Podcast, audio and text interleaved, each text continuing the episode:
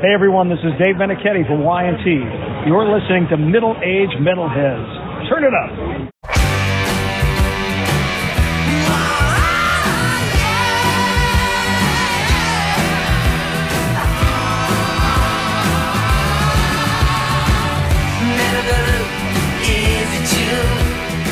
if we get you know this band, we get this costume designer, we get this video director, this producer, this songwriter, and there their names Desmond Childs, Bruce Fairbairn, Marty Callner, um, Flo, who's married to Michael Tramp for a while. These were you get these people, you dress them up, you produce them, you write their songs, you put them out, and then release a credibility track. That's the rock track which only goes to rock radio. But then you release the power ballad, and they sell a million records. Welcome to another edition of Middle Age Metalheads. My name is Colin Bossler, and I am very excited to be joined by David Timoney, Michael Stamps, and John Harden as we talk about hair metal. This is absolutely my number one topic, my number one love of the 80s and early 90s. I am jazz psyched to be doing this. So I am ready to get rolling. I would not like to steal the spotlight, though, so I'll allow, if you will, somebody else to start us off. Michael, you're always good at the back story. If you don't mind beginning the program with a little bit of the history of hair metal. Okay, yeah, thank you, Colin. Um, so I, again, I think an appropriate place to begin with uh, this this particular topic, for which uh, we are all sporting a Woody to uh, quote "dangerous toys." Um, it, it's just like what, what exactly are we talking about when we talk about hair metal? Um, it, it's definitely a sort of contentious term, a very divisive term, uh, sometimes derogatory, sometimes celebratory. Um, but is it uh, is it a sound? Is it a look? Is it just like some sort of pop music product that's just churned out by FM radio and MTV? So maybe we could just kind of do a little round robin here with everybody, just kind of give a little uh, a little take on like what they consider or how they define or how they describe what what we're calling hair metal is. So we could do alphabetical. Cool. So sure. that, so we'll flip it back to Colin. So I say hair metal, you say awesome. Everything everything uh, about it is awesome. oh man, everything is awesome. Well, I think I think you've sprouted a few hairs since we started. You're so excited. This episode is going to be hell for Timoney. He's already right. drinking the jar whiskey there. so so I did a little bit of, of a look back on my musical heritage when I was getting ready for this episode. My my was father that was, a pun. Was that a pun? What's music, that? Your music heritage. heritage. Oh no, it wasn't. But I'm going to take it. Okay. Yeah, yeah, yeah. That's what I meant. Uh, okay. Um, my father was in a country western band for decades, so I grew up on on country western and, and saw him play live. He played the steel guitar. I saw him play live for many many years, and my mom was a big '50s person. She loved Elvis, and she had a whole stack of, of 50s 45s that I stole as a kid and listened to Fats Domino and all those guys. Um, and then when I got into the 60s, I had, I had the Moody Blues, and then I hit the 70s with Kiss and, and Blue Oyster Cult in Kansas and such. And when I was looking at my heritage and my history, and what I realized is melody and storytelling were huge in a lot of what I listened to. If you think about the 50s, right, most of those songs told you a story. Certainly, they told stories in country music. They're telling a lot of stories in some of those bands I mentioned, like Blue Oyster Cult and Kansas and Styx. There's a lot of lot of uh, uh, themes to the stuff they sing about, and and I I think what is really what really hooked me with the hair metal is it's it's a storytelling aspect to it, but it threw it into that that hard rock metal edge. It had a little bit more of that machismo, that sexuality, that rebelliousness, and I love them. But it's still melodic. There's still you can sing to it. You can you can like Cherry Pie, for example. And we're gonna throw out a thousand different songs. Cherry Pie to me, you can you cannot not sing that song at the top of your lungs because it is a fun. Sure, yeah. Hold on, David. You're next alphabetically. I, because it's because it tells a story, but it's fun. You have you have these hooks and these choruses, and everybody's happy. And you guys all know I lean towards that everything's awesome side. And what's more awesome than people that are having a good time? And that to me, I think, is what always what always made me happy about that music was the songs just kept me feeling a really happy, good, rebellious sing along vibe. Okay. Yeah, well, that's again. I think that's that's that's a great place to start, and, I think we'd probably all agree that um, there is something very sort of satisfying and enjoyable about about this thing called hair metal. Um, so we'll kick it back to, to David now and see uh, what he's got to say about uh, all this. Yeah. Uh, I mean, I'm not gonna say I'm not gonna say that I was never into hair metal, that I'm not into hair metal, or you know, I mean, it's it's it's not my favorite, but I mean, everybody dabbled in hair metal. Everybody dabbled in some kind of glam, and as we go through the history, you know what. It had its place for sure. I mean, I'll have to dig it up somewhere. I've got a school photo of me with like big goofy teased hair. Um, We'd love to see that. I, I, I, I mean, I know it exists. I, I and I, I, off the top of my head, don't know where it is. But if I can find it, I'll make it the cover for this episode. Oh, please. Um, nice. And I think I might have had braces too, which kind of. And let me think. That, I'm trying. enhances it much. I know that I was wearing like a white jacket, and I don't think I popped my collar, but I may as well have popped my collar. Um, it's good. It's good. Um, but anyway, I mean, when I think about hair metal, I mean, I think there's some there's some key facets of hair metal, and some of it is kind of the clean nature of it, right? Like the um, you know, there I don't want to say virtuoso playing necessarily, but the playing is clean. It's cleaner than like the heavy stuff, you know, that that uh what's going on in this? That's a great, that's a great picture. You know what? It's not that far off, man. It's uh, Ri- Rivers Cuomo's high school uh, photo. Soldiers are soldiers. So, um, no, I mean, I think that there are specific facets to hair metal that I appreciate in some senses, and that I, I kind of my appreciation for them comes and goes. You know, um, when I think about even like the the guitar sound of Warren DeMartini, like the cleanliness of that sound, I can't think of a better way to describe it. But also the utilization of not just power chords, but some you know there's some thirds and some you know some other notes that are not typically in like the the traditional heavy metal riffage that we hear. Um but you know there's also the look and i think the look goes along with that. And i think as we you know we joke around a lot about pantera whom i can't stand but people tend to like um you know they dabbled in hair metal. And i think for a while everybody dabbled in hair metal a little bit. Um and you know you look at my favorite band celtic frost check out the video for cherry orchards where they're all playing like pointy bc riches and they got teased hair and i'm pretty sure there's some like sequins and glitter um, everybody had that day and i know i did um, and I, I, I don't necessarily see it. You know, I know Michael mentioned, you know, whether it's a derogatory term. I think it's not until you've got someone saying it and what they mean is that you're a poser. you know, Right. I think that you can call it hair metal, glam metal, whatever to differentiate, but is when you start saying it in terms of somebody being a poser, like I know some tough mofos who were in hair metal bands, and you know, it's like there's still dudes you know from around town, you know. Um, and I always kind of think it's funny that you might be hanging out with some dude you know from around town who like, you know, puts on his cut off sleeve shirt, tight pants, and teases up his hair on a Saturday night for a gig. Um, but yeah, I mean, I think that there, but there's there's a specific sound to it, and um, you know, in in the industry, you've got whether it's the guitar you play or the the, the amps you use. Um, there's some very specific expectations about what your band is going to sound like. If somebody said, "I'm going to play you a hair metal band," then I I know what that's going to sound like. Agree. and it's gonna it's gonna sound really good, probably. That's what I meant. That's what I meant to say.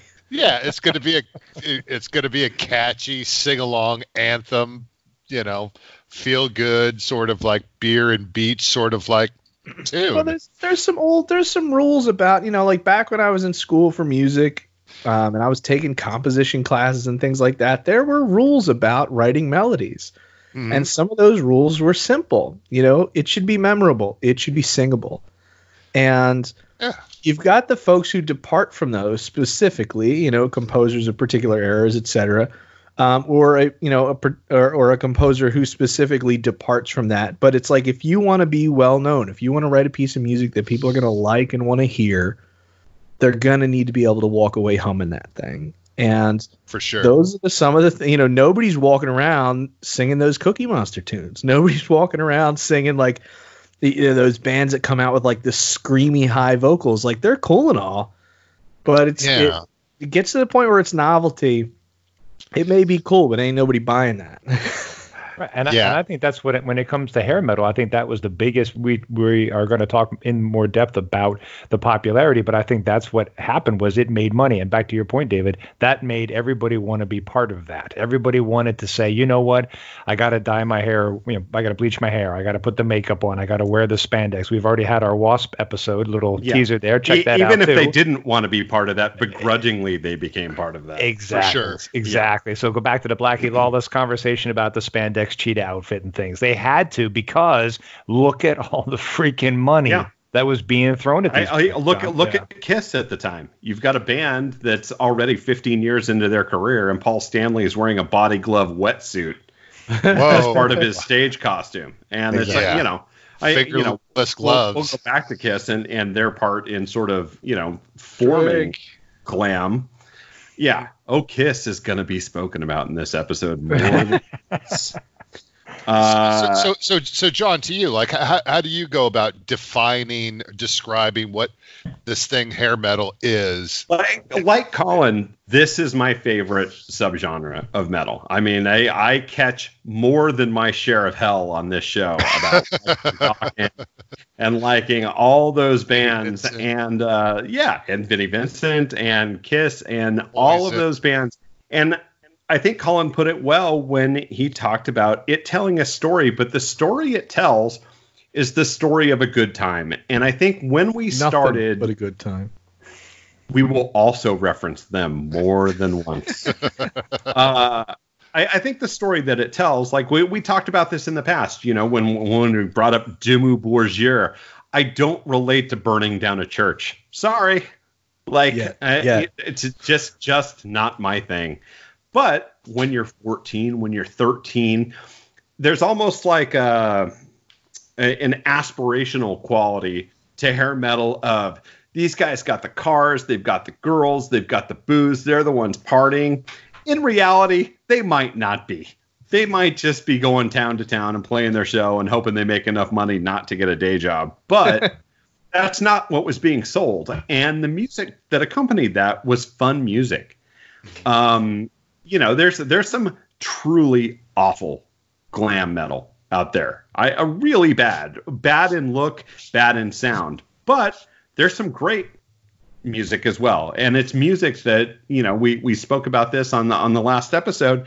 You know that Motley Crue, Def Leppard, Poison show is selling like hotcakes. And it's Yeah. you know for some of those bands they are 40 plus years into their career and they're selling out baseball arenas and football stadiums. That's no easy feat for any act, and uh, it's it's because that music connects. Uh, it is what it is. Yeah, you look back and some of it looks really silly, but it's also nostalgic in a way that you hear those songs and you think of maybe a simpler time, a better time, or you just flat out like the song, and uh, it, it still connects. Yeah, and I, I think th- th- those points that you made there, John, I think they all sort of intersect in the sense that, for one, we have the nostalgia for these songs because they they do place us at a particular time uh, for for us in our youth, and these these are songs that celebrate youth.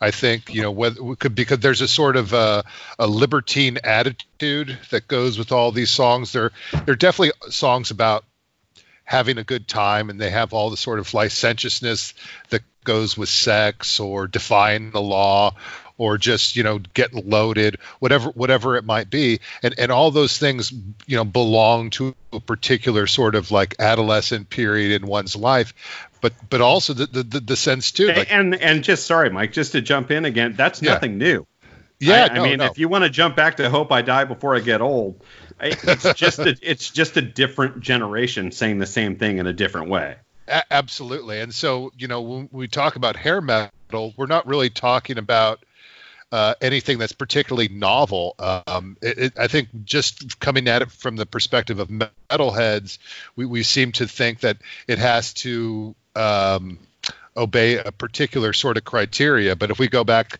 you know, in the history of rock and roll, what what is hair metal? It's well, look at Elvis's hair, you know, or look at the Beatles' hair. You know, there was that there's a sort of like a, a cultural sort of connection with uh, with the fashion that goes with the music, which uh, which goes with uh, everything that that particular uh, youth culture, that generation, is experiencing and expressing. Right. So, It- So- it's rebellion without burning down a building Yes, it, it and, and and again for for all of the sort of like uh, uh, the the rebellious anthems and the we're not going to take it sort of songs, um, you know, most of the people who are consuming this music really didn't have anything to bitch about, uh, you know, th- th- through the '80s. So it's it's it's a really sort of like impotent rebelliousness.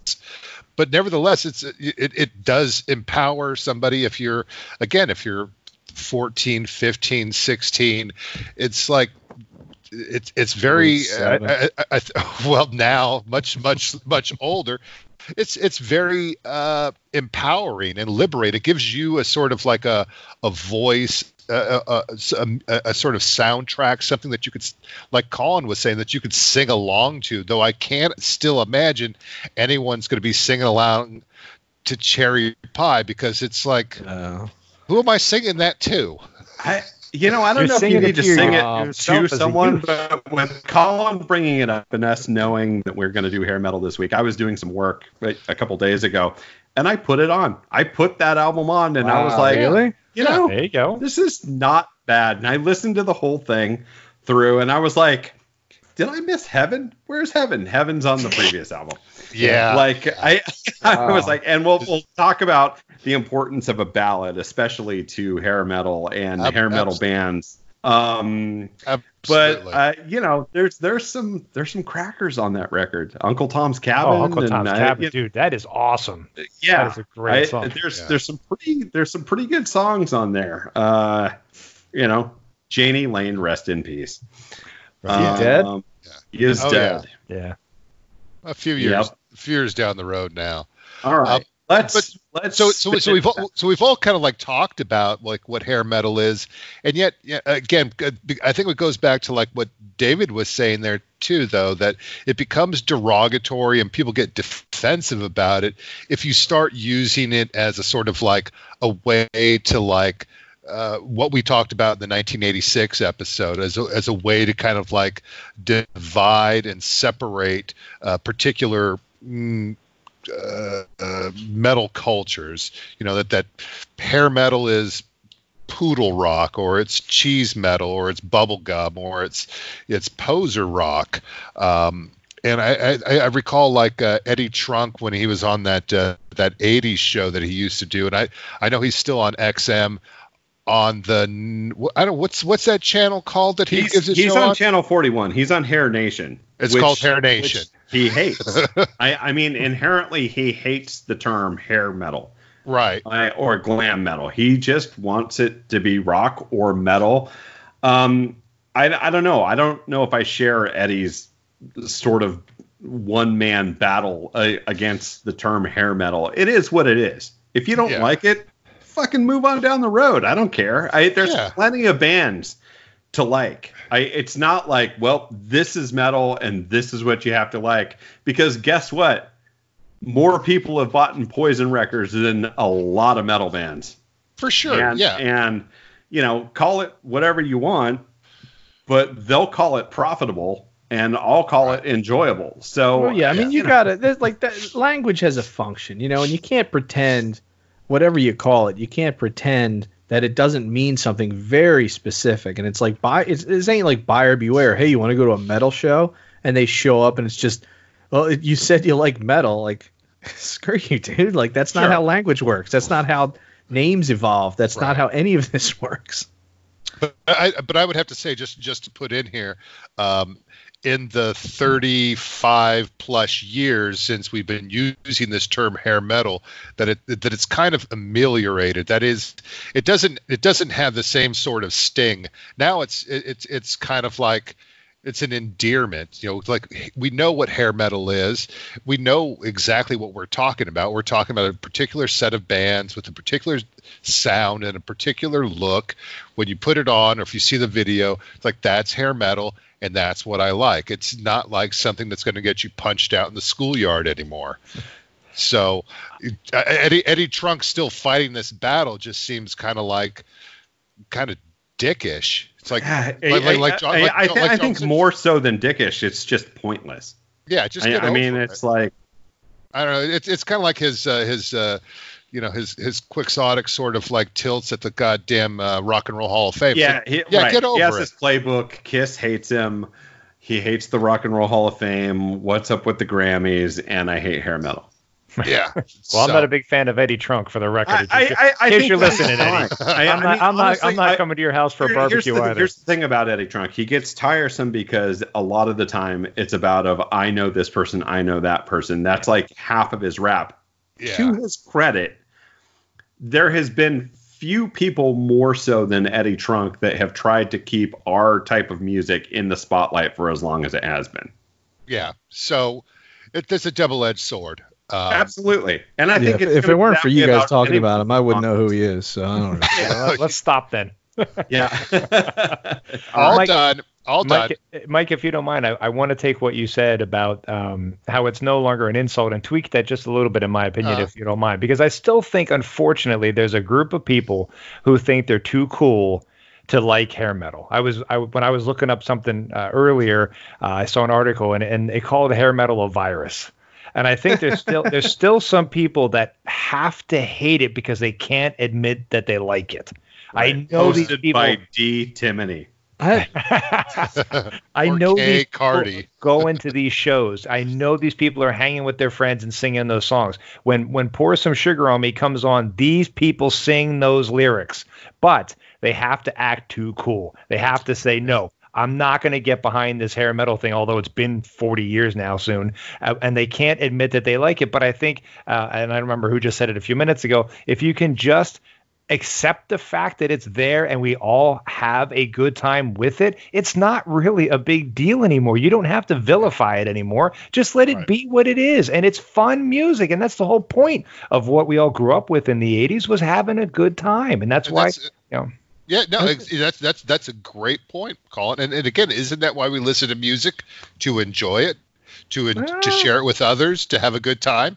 maybe. Mostly, yeah. Well, again, we we, we, we talked in the '86 episode, like where there's that that wedge where it's like, no, I'm going to go to the dark side, where I'm not really into melody or to like uh, into all the sort of like uh, flashy showmanship and all the other stuff that goes with uh, what what we're talking about here as far as hair metal goes. Yeah, But- but, I mean, I'm but- thinking more along the lines of just it being music, people taking music very seriously. And you know, I come from a classical and jazz background, and you know, music is is a I don't want to say it's serious in the sense that that you can't enjoy it, but serious in the sense that you know, while you guys are running around in your spandex, like I'm I'm in the woodshed, I'm practicing and I'm taking this stuff seriously. Like and that's part of the downfall of, of a lot of genres of music. You know, the old the old uh, you know saying uh, Charlie Parker would say, you know, if you have to ask, you'll never dig it.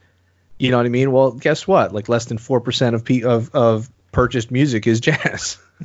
Right, Right. And, and and and you just mentioned Bird, but nobody's going to know that on on this show, but uh, that's and that and that's fine. Again, is is it is it really so much about taste, or is it about like uh, one's personal sort of like cred in relationship to others? Which, again, we go back to the sort of like high school, you know, smoking section, parking lot sort of conversation. It's like, can I enjoy music for for what I for what I get out of it, or do I have to like you know uh, is it a guilty pleasure? Is it something that you have to like disrespect just out of hand? I think Kerry Kerry brought up a really good point in the '86 episode where he said that uh, the reason why he didn't like uh, hair metal bands, bands like Bon Jovi and stuff, was because his girlfriend was slobbering all over that stuff. So he kind of like he resented the male performers in the band, their popularity, their sort of like mystique over his girlfriend and so he hated them indirectly so it kind of like drove him further away which again is a is an interesting insight um, when the flip side of that is joining the crowd and just going to a Bon Jovi concert that's 75% women. yeah, exactly. And, and you get yourself another girlfriend or two, because that's yeah. that's what Richie and John would do. Right? They'll still they'll, they steal Cinderella's girls at the end of the video. It's like what? God, the uh, band the, the, band is standing around so let's let's let's put a little more uh, context on on this whole sort of thing and get into like some specific bands uh, now that let's, let, let, let's let's skip four and go to five mike let's talk about the roots first okay all right let's, so and, and this kind of this kind of fits into like the definition too because we call it hair metal back in the day we might have called it glam which might not be the most appropriate thing to call it but but actually might be more accurate. Yeah, so walk, walk us through that, John, a little bit. Well, I think we were talking about about the the musical roots and offshoots of what has become hair metal. Started in the glam scene, and uh, and you have acts that started to add a bit more theatricality to their music. No longer was it just the songs. Now it was an image. Now it was makeup. We do our hair a certain way. We have costumes. We have whatever. We present ourselves a certain way. And then sometimes the look and the image overtakes the band. That's more important than the music, sometimes not. Mm-hmm. But you're starting to see bands both both in the US and the UK that start to put a heavy reliance on look as much as so the music. Bands like yeah. Kiss, bands like Aerosmith, uh, New York Dolls, in the UK, you have you have Queen, you have uh, Sweet, you have T Rex.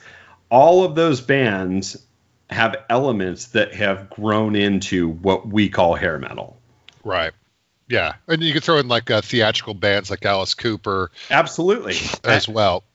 And David Bowie, who was probably the king of glam rock and roll. That's a great point, Colin. Yeah, I, yeah. I mean, probably before really any of these bands, Bowie was taking it to new heights, really on every every album, changing yeah. his look, changing his persona, sometimes adopting a character. Yeah. Uh, and and while a lot of people at the time were turned off to that, a lot of people weren't. Yeah. And, and he made his name that way. Absolutely. Yeah, and and and and, and so the, a lot of the spectacle of seeing a, a performer live or you know watching a video of them again going back into the, the, the you know the, the, early 70s late 60s you know might not have been possible but like that that, that creates a, a, different sort of mystique you know you hear the songs on the radio uh, whether you're in england or, or in the united states but there's something about like i have to go see the show. I want to be part of this sort of performance. Um, and it becomes again a, a kind of event. Um, you know, and again, it goes through all these different trends. And I think hair metal, what hair metal ultimately takes from that is a lot of the the sort of the glitter and the the sort of uh, the sparkle, the bedazzling, um, and, and the androgyny all of that too. But it, but it also takes with it like like the other bands like like the Sweet or or Slade. It takes like that great pop sensibility. It's like shit. You could dress up like a girl all you want, but if you don't have like great songs, people ain't gonna stick around. Yeah. So and and and, and hair metal has that has that in spades. But, All but, right. but, but, but, but were, the, were any of these bands like bands that any of us grew up on aside from Kiss or, or Alice Eh, Cooper? I, I'd Oh, say yeah. Kiss and Aerosmith. To me, I I think Aerosmith is sort of the prototypical hair metal band. Even more Yeah. so than than say yeah, even more so than say the New York Dolls because the New York Dolls definitely had a look, but they didn't have the sound that really ties into what what became known as metal or or glam metal whereas Aerosmith I think started the 70s in a certain way and then changed a bit into a bit more of a metal band. And and they certainly did when it came to the 80s and Yeah. and they got back and they sort of like had their resurgence with with permanent vacation but I think the way Steven Tyler dressed, the way Joe Perry looked and played, I think that was kind of the blueprint for this this subgenre. And you know, look look no further than Theater of Pain coming out and Nikki Sixx basically lifting his look from Steven Tyler. Yeah, yeah. Um, Fair point. Yeah, that- and, and, and again, I think we go back on these definitions, and I, people are probably going to say like Aerosmith is not metal. Okay, okay, so they're not metal, but they're definitely a hard rock band, a blues-based hard rock band, and they do ultimately, by the time, like John said, permanent vacation with the Desmond Child songs, and they get lumped into the same sort of rotation on MTV, and then they, you know, they have Guns N' Roses open for them on the on that tour, so they're you know they're they're they're in there one way or another. Uh, but uh, as, as far as uh, we we go back to the sort of like ground zero of the hair nation that, that Eddie Trump, uh, you know, I call him Eddie Trump. That's a really weird. that's a really Yeah. weird sort of like Freudian slip there. Now, now Uh, there's two ways to hate him. Uh, but before, before we jump away from from these bands, Dave, do you want to talk about T Rex? I can't Yeah. talk. Dude, I- I freaking love T Rex. Um, I I don't want to say I grew up on him, but I mean I always remember listening to him, and I got into him heavy, kind of right before I went to college. So like late '80s, I was really heavy into him. Uh, but I mean, you check out. I'm not going to tell you to check out their early stuff, the Marc Bolan records, the um, you know the first couple Tyrannosaurus Rex records. They were kind of like an odd folky pop duo driven thing. Marc Bolan at the center of that early on. But when the record Electric Warrior Yeah. comes out, it's the second yeah. record by T Rex. Like Slider and Electric Warrior came out like back to back. Um, and for a long time, it wasn't available, but you could get a reissue with, with both of them on one CD or cassette.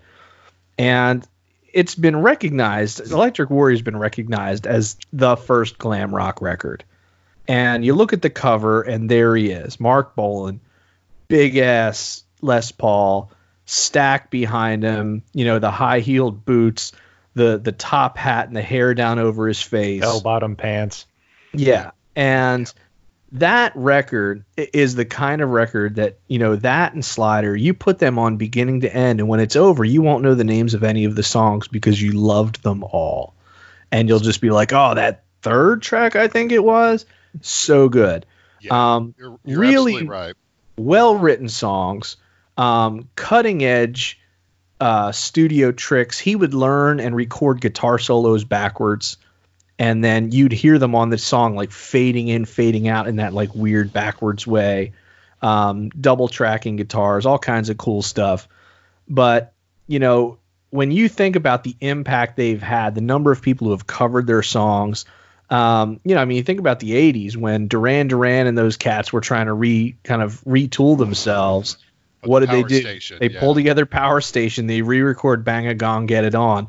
All of a sudden, it's the '80s and everybody knows who T Rex is again, and they had their own little resurgence there. Um, the influence that he has had, I mean, he looks like Slash. you know what I mean? Um, there's no doubt.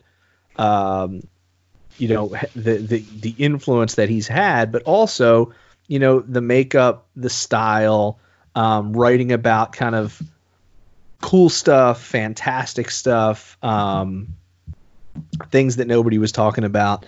um, in really cool ways, in really poetic ways. Um, I tell you, if you have if you haven't gotten into at least those first couple of records, Electric Warrior and Slider, you owe it to yourself to do that. Um, but honestly, deeper into that catalog, a little later on, things like um, let me see, what records am I thinking of? Um, specifically, Zinc Alloy and the Hidden Riders of Tomorrow. Like, there's some cool records in there in the mid and late 70s. And then he dies early. He dies in a car accident, uh, and there's a there's a memorial like on the site of his death, which is a little creepy. Um, but uh, yeah, I mean, definitely spend some time digging in there. Um, if you look, you know, you can check it out on either Wikipedia or on his webpage or whatever. Um, the number of bands who have covered him, the number of notable placements of his songs in movies and things like that is pretty amazing. Um, and the recognition that that he's received um, from from bigger artists since then, I think is is well worthwhile. Oh, awesome. oh for sure. Yeah, I, I, I came really late. I probably got to them when I was at college, um, or maybe in grad school. But uh, definitely, Electric Warrior is like one of those records, you know, top to bottom. It's like just every song on it is just like like a pop gem. You, you, you'd think like, well, you were in the wrong country to to hear most of these songs, but uh, Jeepster is still like one of my favorite yeah. songs. It's just like, god damn! It's just it's such a clever, dark, poppy little track. It's just uh, again, it's a it's a real wonder that uh, more people didn't catch catch on to T Rex, and and maybe what what David talked about too, like the expansiveness of the the creative direction of a band like T Rex, or with like uh, Ziggy Stardust as, as David Bowie did it doesn't really translate into the hair metal that we know. It, it's it there. There's definitely some artistry, but it doesn't have that that sort of like larger creative '70s vision that goes yeah. with it. Well, and he was gone. I mean, he dies yeah. in 77. So yeah. I think it's tough to cultivate a legacy and to maybe keep it at the forefront of music when that person is gone too soon. Um, but Bowie was a god. Absolutely not. But that's also why people talk about Bowie now, uh, and and don't maybe talk so much about Marc Bolan. Um, I think I think the other two uh, two sort of Mount Rushmore acts that we should talk a little bit more about if we're going to talk about hair metal before we move on are Alice Cooper and Kiss. Absolutely. Um, so who who, who wants to take that? Like I, I think Alice especially deserves uh, some chat here. I don't know if I ever have identified. I'm, I'm processing as I listen to you, John, and I, I, I think at points certainly his trash album is absolutely hair metal, and Poison is probably one of his biggest, if not his biggest hits ever. Yep. I I don't know up until that point though if I if I think of all those releases, I don't know if I get hair metal out of that. Here, here's the stuff. thing, I and I agree with that. But I think what Alice brought to the table was the theatricality to it, the the costuming, the look, uh, sometimes the shock value. That not that not that there's that much shock, I would say in in hair metal, but I definitely think the look and style that he presented in the early 70s influenced some of those acts. Yeah, I can see that. Yeah, I, I, I, I, know. I know. Colin is thinking about like uh, the the '80s releases that uh, when when Alice Cooper is like brought back. Into well, yeah. I mean, he had a guitarist that looked like Rambo. Yes, right. uh, Kane Robert. Yeah, it was problematic. but uh, but uh, you know, it starts off as a as a band where you know he chooses an androgynous name Alice for for their project and you know there there's a lot of the the sort of uh you know dark macabre goofy spooky horror movie sort of theatrics uh, the torture devices himself getting like decapitated in shows and all that so if we if we talk about like the the stage spectacle as being part and parcel of like the musical delivery. Um, you know, before he goes solo with uh, "Welcome to My Nightmare," then you know we, we, we see him as kind of it, you know, the sort of like the forerunner of uh, you know, well, what we see with a band like Kiss, where you're going to privilege a little bit more the idea that you have to put on a show. You have to. It's not just about the music that you put on the on the record. It's it's about what's going to bring people to the uh, to the clubs or to the stadiums, all, all that other stuff. And uh, yeah. Well, I mean, he he so he goes. He's got what, like six or seven records he puts out as a band, Alice Cooper, right? And then he goes solo. And the first solo release is "Welcome to My Nightmare." So we have on that tour kind of what's the Alice Cooper show. But you know, he's kind of like the upside down version of glam at that point right? He's he's on the Muppet Show. He's got disco breaks. he's got the look for sure, right? But like part of the function of the makeup was to differentiate him and to indicate, you know, like this representation of loss and pain and all these things, right? Um, but he's become, come mid 70s, kind of a uh, what would you call it? Like a, it's almost like Broadway shows in some of these cases. Very, you know, not ju- like people say theatrical because they're thinking about heads chopped off, you know, on stage, but theatrical in the sense that you know these records he's making are like musicals, Yeah. right? Where Yeah. there's di- His, where there's his stage show too. There's a narrative. yeah, there's a dialogue, and you know, Alice Cooper goes to hell. Not the most popular, and by that I mean the record people talk about all the time. But that's a record with a narrative. You know, the Alice Cooper Show, obviously the live record, um, from the inside for people who who aren't into it, is a phenomenon. I, Yeah. A buddy of mine is is a, a producer, and I was like, like a stage producer, and I was like, somebody needs to turn from the inside into a rock opera. It's freaking awesome. You know, it's super dated. Like there's some there's some very like uh, you know, air supply esque type vocals going on in there. nice. But I'm all out of love. But I'll tell you what, there's some ki- he's got some killer ballads. You know, I never cry from I, from Alice Cooper goes to hell. How you gonna see me now from the inside? Literally sounds like an air supply song, um, in a good way. Um, and I Only think women bleed was one Only of his Women big Bleed. hits. Oh yeah, I mean he- he nails his genre, which is I I don't know that I would call it glam, but I don't know that I wouldn't call it glam, if that makes any sense. You know, he and he Well, and on top of that, well, he launches the careers of countless musicians who toured with him and played on his records. Not the Right. least of whom is Kane Roberts. Right. Well, but but he, but he's also but he also delivers a little bit more of that the dark edge, uh, which is a little bit less sort of uh, pop oriented. And again, you think of like uh, you know his one hit song, great hit song, "I'm 18," uh, which uh, which again becomes sort of like a, a kind of a rallying cry for uh, for for the youth of that particular generation. And again, coming from Detroit, uh, he you know he's he's part of that that particular breeding ground that gives us uh, uh, a much more revolutionary band like MC5. Also, the, Stooges uh, with with Iggy Pop. So there's there's definitely like a much harder edge that comes out of that, which I think metal fans uh, would, would recognize as, as something closer to their heritage, uh, as opposed to something like uh, Queen or, or David Bowie. But but uh, but, but all those elements again, all they're all mixing. Um, you know, throughout the late '60s and into the '70s, and this is exactly the the stuff that the the the, the musicians and the fans uh, are listening to um, there on the breeding ground of the Sunset Strip.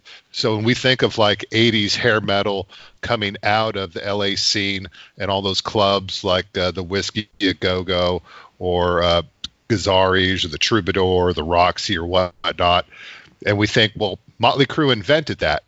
No, they they're a product of this larger sort of like very uh, non-generic, uh, heterogeneous sort of like uh, musical landscape where glam, blues, you know, again, the Doors and Janis Joplin and Led Zeppelin were all sort of like famous guests of that particular area.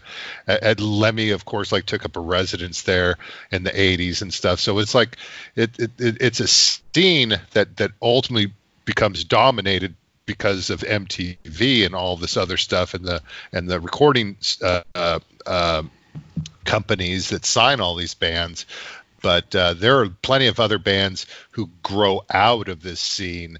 And uh, if we think of like a band like Quiet Riot, who like they started in the early '70s, you know, and they were just they were a cover band, just like Van Halen was a cover band.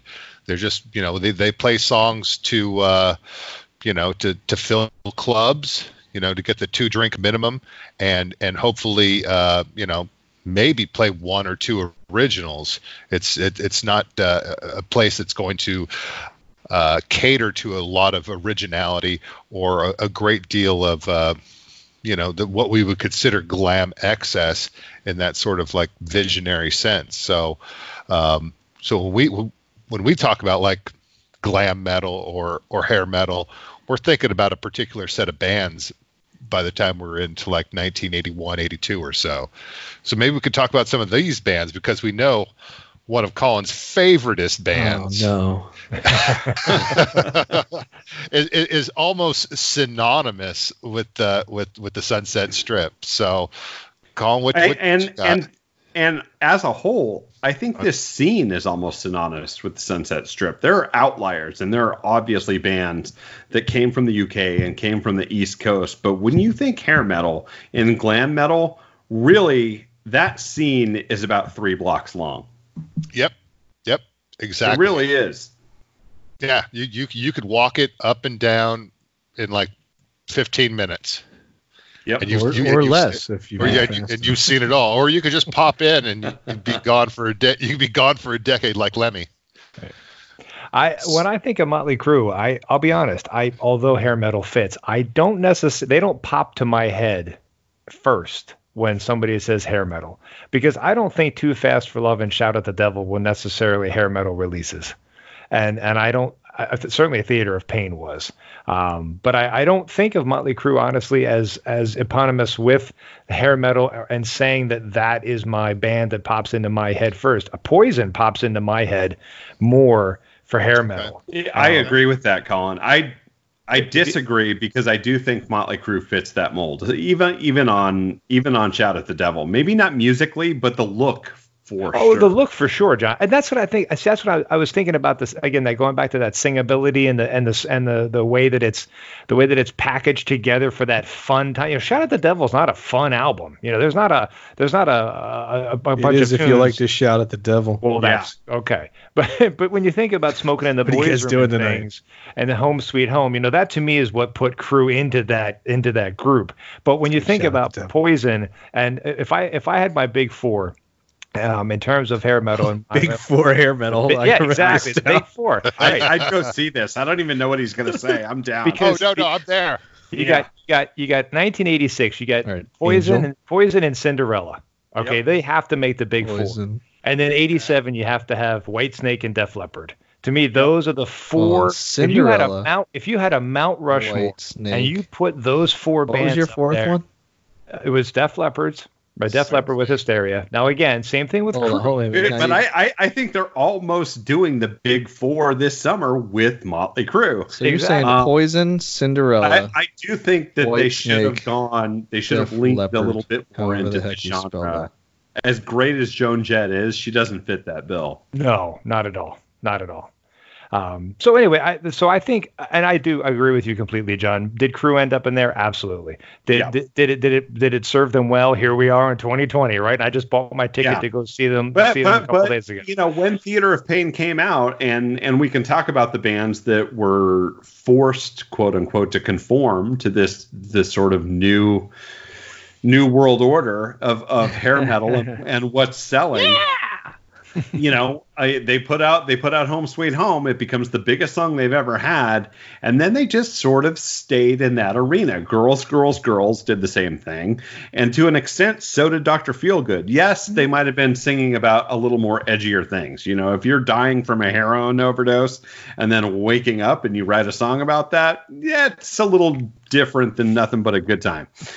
but um, I think I think they embraced that. Like Yeah. once they found out, you know, after Home Sweet Home, they're like, look, we can either play to a thousand people or we could play to a million. Hmm, let's stick with the million. Yeah. Well, I mean, you, you've got this is the difference, right? This is when when the homegrown talent build a scene. That's one thing. When other people show up to that scene because of that scene, you know, I think Michael Michael calls it, you know, the second wave of this this like LA band invasion but it you know yeah the transplants because you know how strange is it that you could somebody could sit down and say this kind of music was happening all over and nobody knew it until this scene opens up yeah. and there's pictures in Kerrang and Hit Parade, and they're like, "Holy crap, my people!" You know, and they make this pilgrimage to freaking Sunset Strip, and they're like, "I've been waiting to wear spandex all day my whole life." Let, let's talk about that first wave of American uh, glam metal. We started with Motley Crue. Who else is in that scene? Well, I, and I, I think j- The just, the just- godfathers of hair metal. David's like, don't fucking mm-hmm. care. Cross it no off. idea who you're talking about. Like, Well, I- I'm, I'm like, I'm sitting here and I'm like, I can't wait to find Yeah, we we talked about it on, on the episode before on 1986. Quiet Riot is in that scene, and not only are they in it, they sort of start it, but Yeah. then they fall off quickly. Right. Yeah.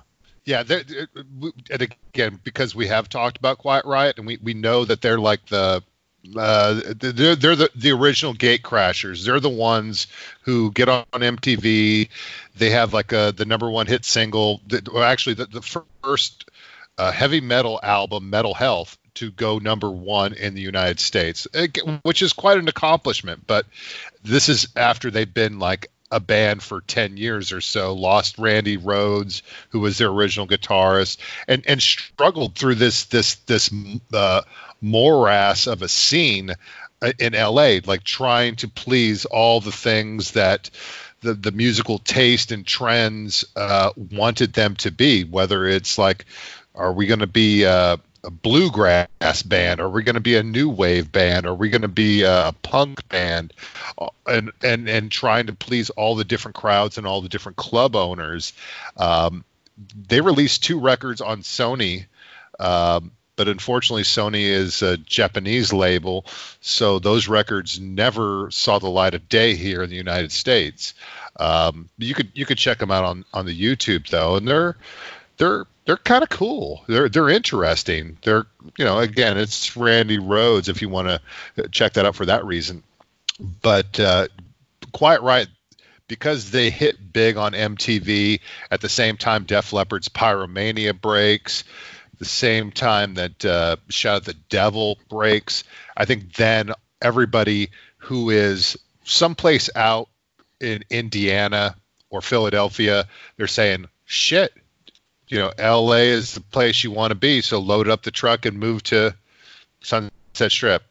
That's a Beverly Hills uh, Hillbillies reference. I'm with, I'm with you, man. I'm with Uh, you. let's talk about Ratt. I think they uh, they take a place in in the the forefront of the beginning of this scene in Los Angeles, especially.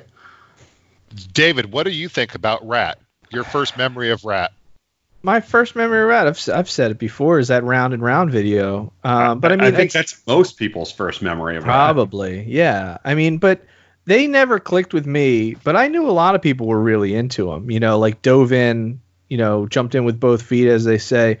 Um, but I mean, I think that what they bring and what they brought at the time is they brought kind of the seriousness and the heaviness of that glam scene. Like they had the look, right? And this is where, like, at that time, I remember it being that line between the Bon Jovi crowd, which was like the lighter party crowd, and like the heavy crowd, like the heavy crowd that would sing about, you know, darker topics, not like death and burning down churches, but, you know, the stuff that say Ratt would sing about, as opposed to like stuff Bon Jovi would sing about. You know.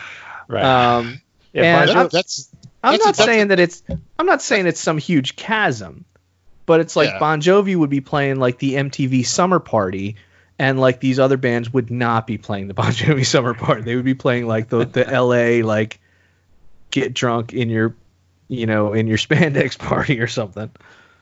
yeah, Ratt gives us Wanted Man. I'm going to hunt you down and find you. And Bon Jovi gives us Wanted Dead or Alive as a ballad. I see. it. I see. I see your point, David. It, it's it Yeah. is a, a harder edge to the same theme. But but Yeah. Slippery also comes out two years after Out of the Cellar.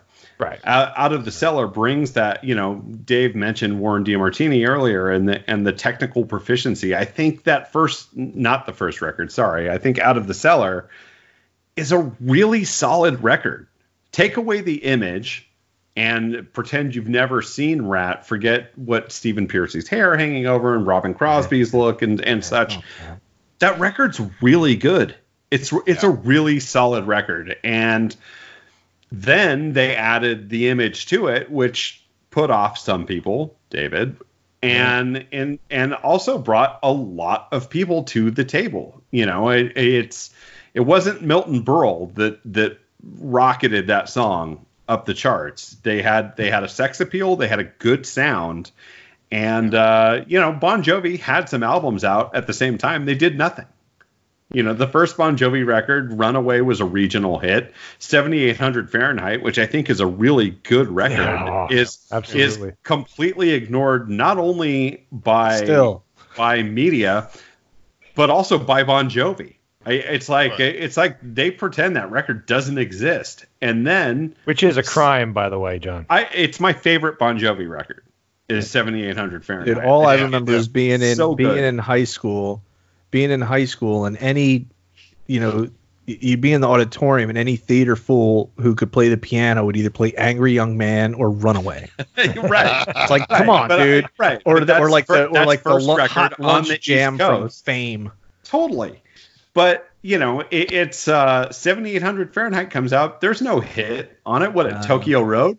I, you know what I mean? That's No. play Quick click name a single song. Out of love. In and Out of Love was a minor. hit. Oh, is that them? Yeah. Dude, I didn't even know that was them. In That's because they never they, Uh, they don't do it in concert anymore. They don't talk They don't- about I it. mean, I've never I- seen they it in haven't concert, since Dave. the What do you album think? I'm came some out. kind of poser. Um, but Slippery comes out, and Slippery plays into this blueprint that's already sort of been set up by these bands that we're talking about. It has the ballad, it has some good sort of popish metal songs to lead to lead their first single off. Then they go into a ballad like "Wanted Dead or Alive," and it's it's massive. It, it's massive, massive. Well, and, And- and, and, again, you, you, you, you have it exactly set uh, right, John, in the sense that like a lot of the, the blueprint and stuff had already been kind of laid out uh, because LA is like the, the land where the dreams come true, you know. So Right. it's well, you, have that everybody. full of clubs. You have Gazzarri's, which which was sort of the first where Van Halen comes out of. You have the Roxy and the Rainbow right next to each other. A Mhm. block away, you have the Whiskey, and a few streets south, you have the Troubadour. Right. Within Yep. within that mile block, you you have every club, and we, we talked about this. The A and R guys just going door to door, seeing Ratt at the Whiskey, walking next door, seeing Motley Crue play the Roxy.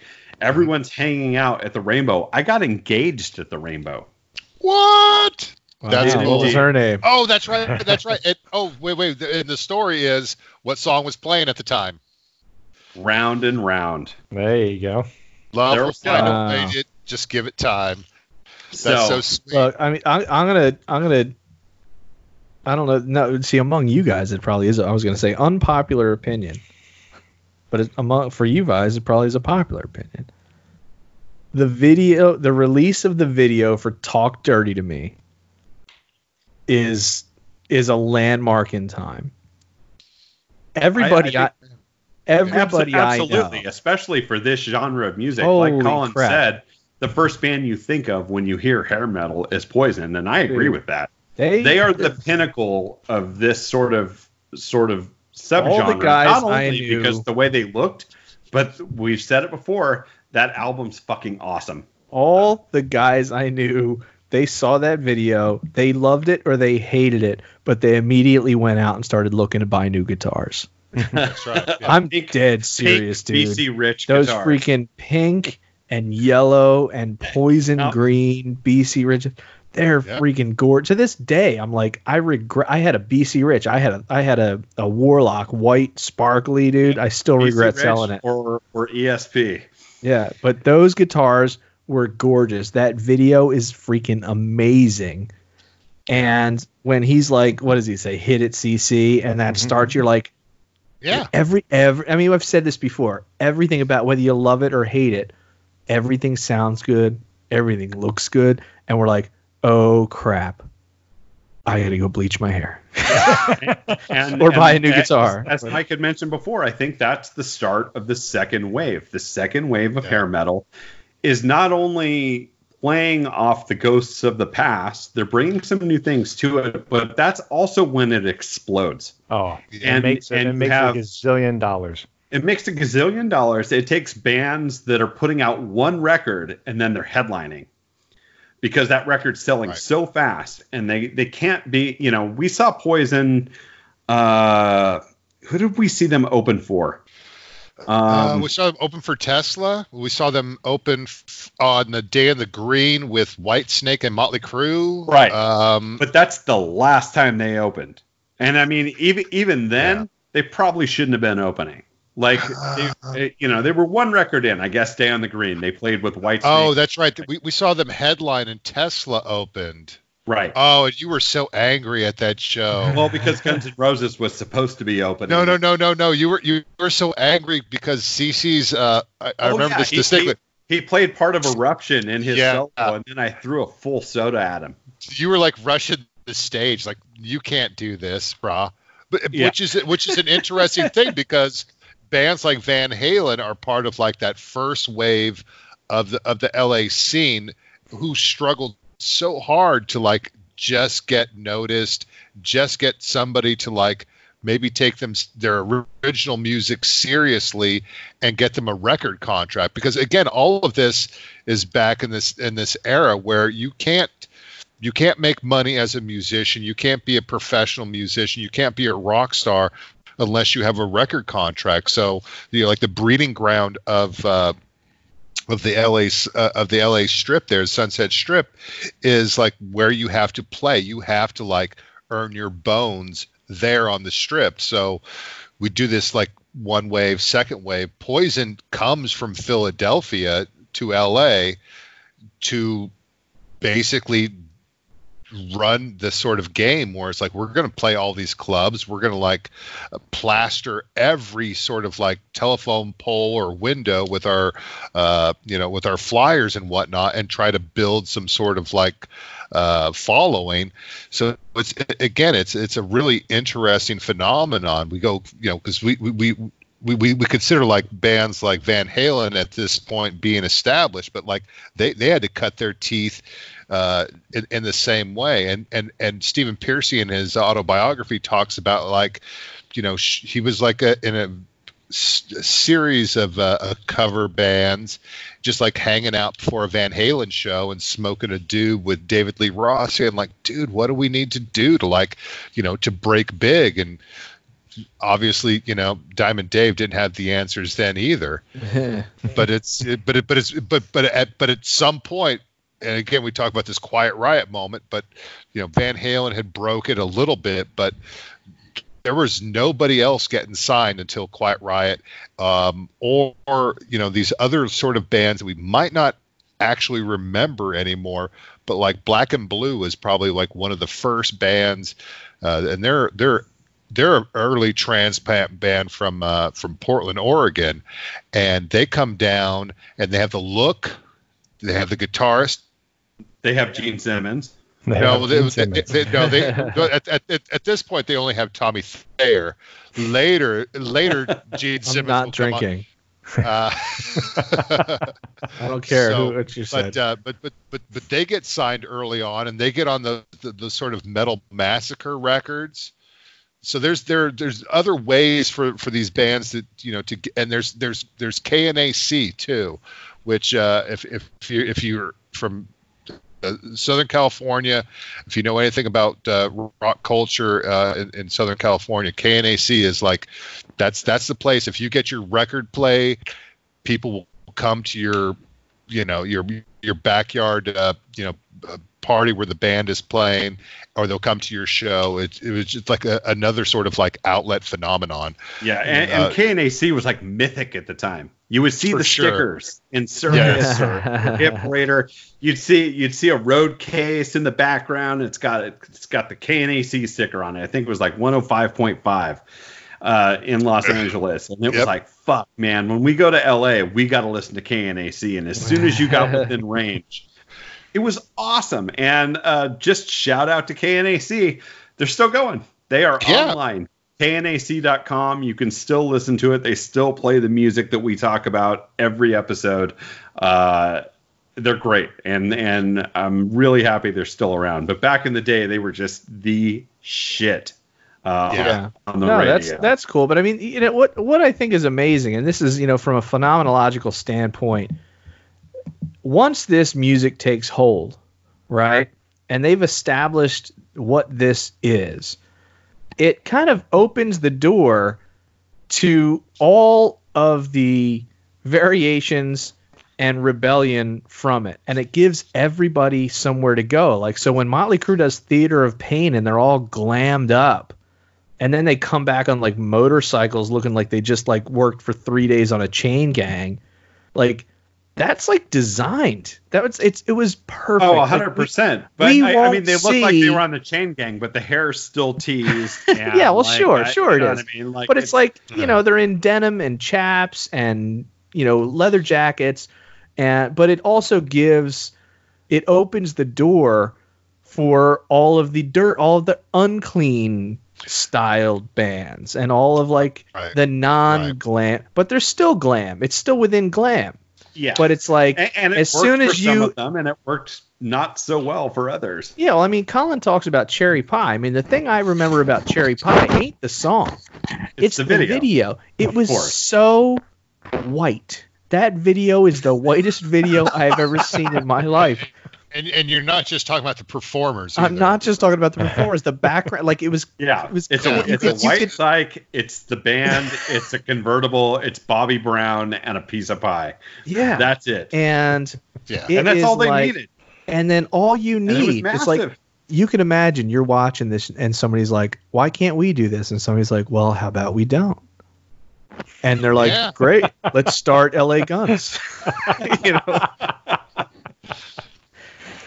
Well, uh, but LA Guns. I'm gonna, I'm gonna have an ugly chick. As, as it, but again, I think that that's so that's that's another thing when, when we think about um, you know uh, hair metal, we think about all the sort of like fashion and and the cliches of the music and the performance, whether it's you know having the the sort of salon styled man perm, uh, poodle Frost, sort of look, highlights maybe maybe you got some makeup going on. Again, we talked about this. You know, people's sort of uh, sexually confused moment when they look at uh, the cover of uh, "Look What the Cat Dragged In." There's definitely so much spandex, and, and you know, it's bright. Uh, maybe it's neon. Maybe it's pink. It's definitely bedazzled. It's it's not leather anymore per se. Well, uh, well you had you bands know. starting to make it on the looks of their front man, and some of the bands had had the tunes to back it up. You had you had bands like Skid Row. I mean, Bon Jovi sold a million records on Jon's Hair alone, mm-hmm. but Bon Jovi yes. also had good tunes. Yeah. But there were also bands that maybe had a look that weren't that good. Uh, you know, uh, so let's let's let's let's let's test this theory then, um, and we'll, we'll do the roundtable. Could you be an effective, successful hair metal band if you were not like the sexiest or dreamiest looking dudes? No, successful? No, no. not at all. No, you might you might have a song that does okay, and then you're gone the next week. Okay, yeah. because that's that's my point about Firehouse.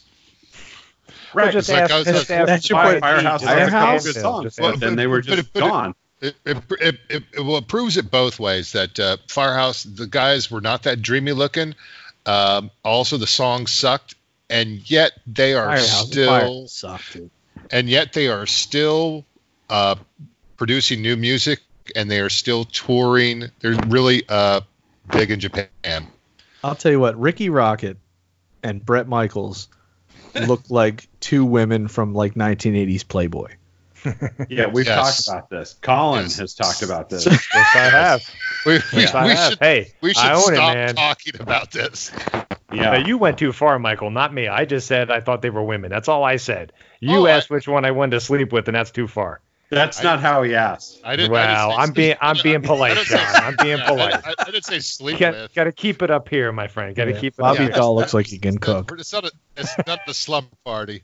Look, But, look. uh, I, to their credit, and I and we talked about it just a few minutes ago. Look what the cat dragged in is so fucking good. And Who's the ugliest hair metal band?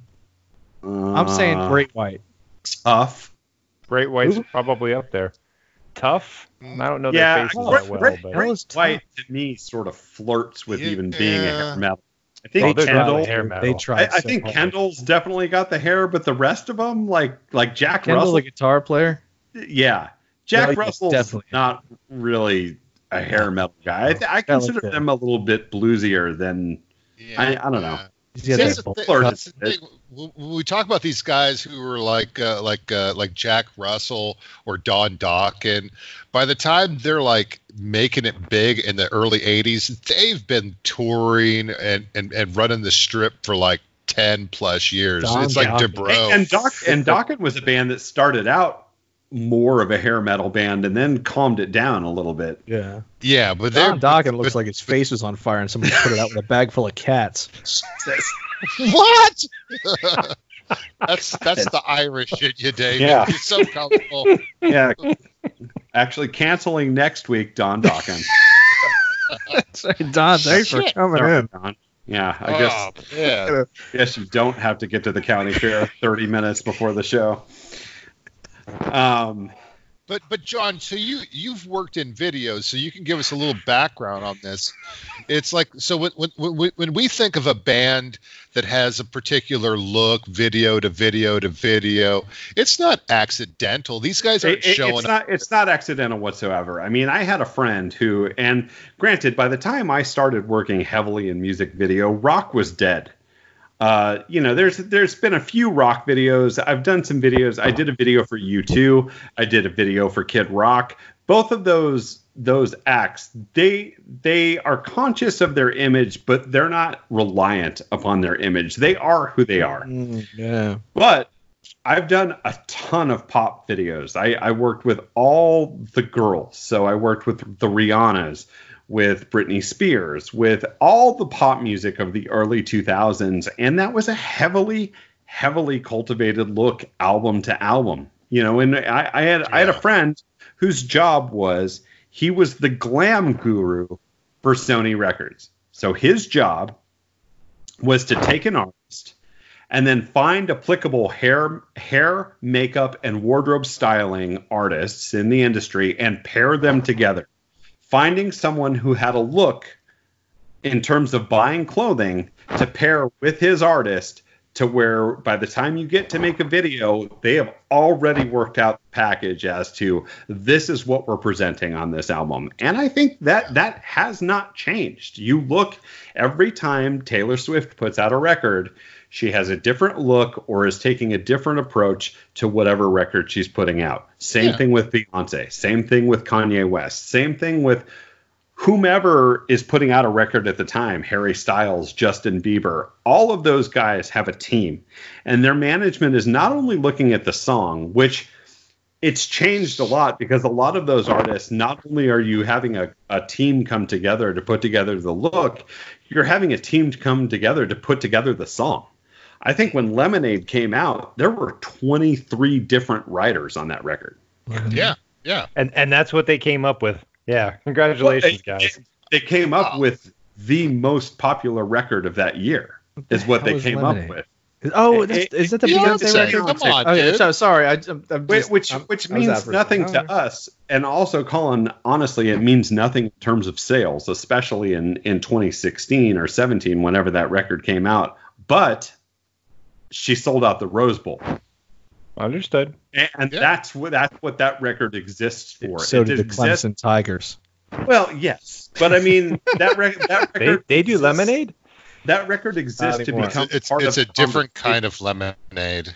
Uh-huh. Just lemonade.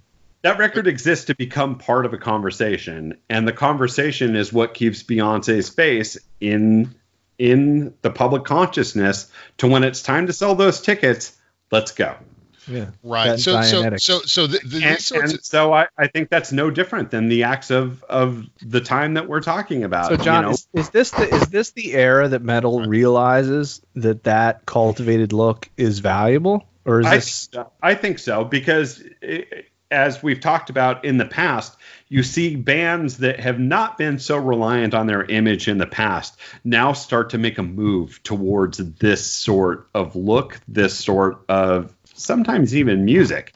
You know, Iron Maiden was always jean jackets or or jean vests and leather pants and studs. Same thing with Judas Priest. Come to 1986, Bruce Dickinson's in spandex. Judas Priest is in spandex. Judas Priest is going as far as to the entire band is cultivating a look as a band. Like Yeah. their their outfits starting to Yeah. match. Absolutely, it's, It's not, like the 50s. so much- mm-hmm. Kind of. Yeah. I, I mean, so. it- it's like the 50s, or it's like Kiss, or it's or the like Partridge making, family. they're ma- they- they're making a conscious decision as to when this record comes out, this is how we're presenting ourselves, and it worked to varying degrees. You had fans of Judas Priest that had been with him since the 70s who saw that and were like, "What in the fuck is this?" Yeah. And you also had bands, and you know, we just we just watched it, and uh, I'm trying to have a chat with Dave Meniketti from Y&T. They just put out a great documentary, and in that documentary, they talk about this time happening, and the Y&T puts out the album Contagious. They get Jimmy DeGrasso, who looks like Jon Bon Jovi, and you look at the back cover of that album, and here is a band that has not worried about image their entire career. They put out solid music, they're respected for how they play, and now it's like, oh shit, we also have to do this. We have to Right. tease our hair. We have to do this. Oh. They they put out the they put out the music video for "Summertime Girls," and Dave Meniketti's in a yellow half shirt and short shorts on the beach.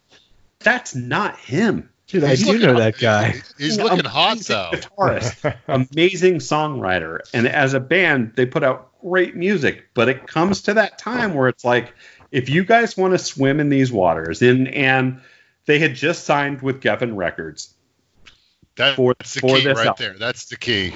right? And so they're now on a major label, and and actually they're on that major label because Don Dokken went to bat for them and said, look, these guys just left A and M.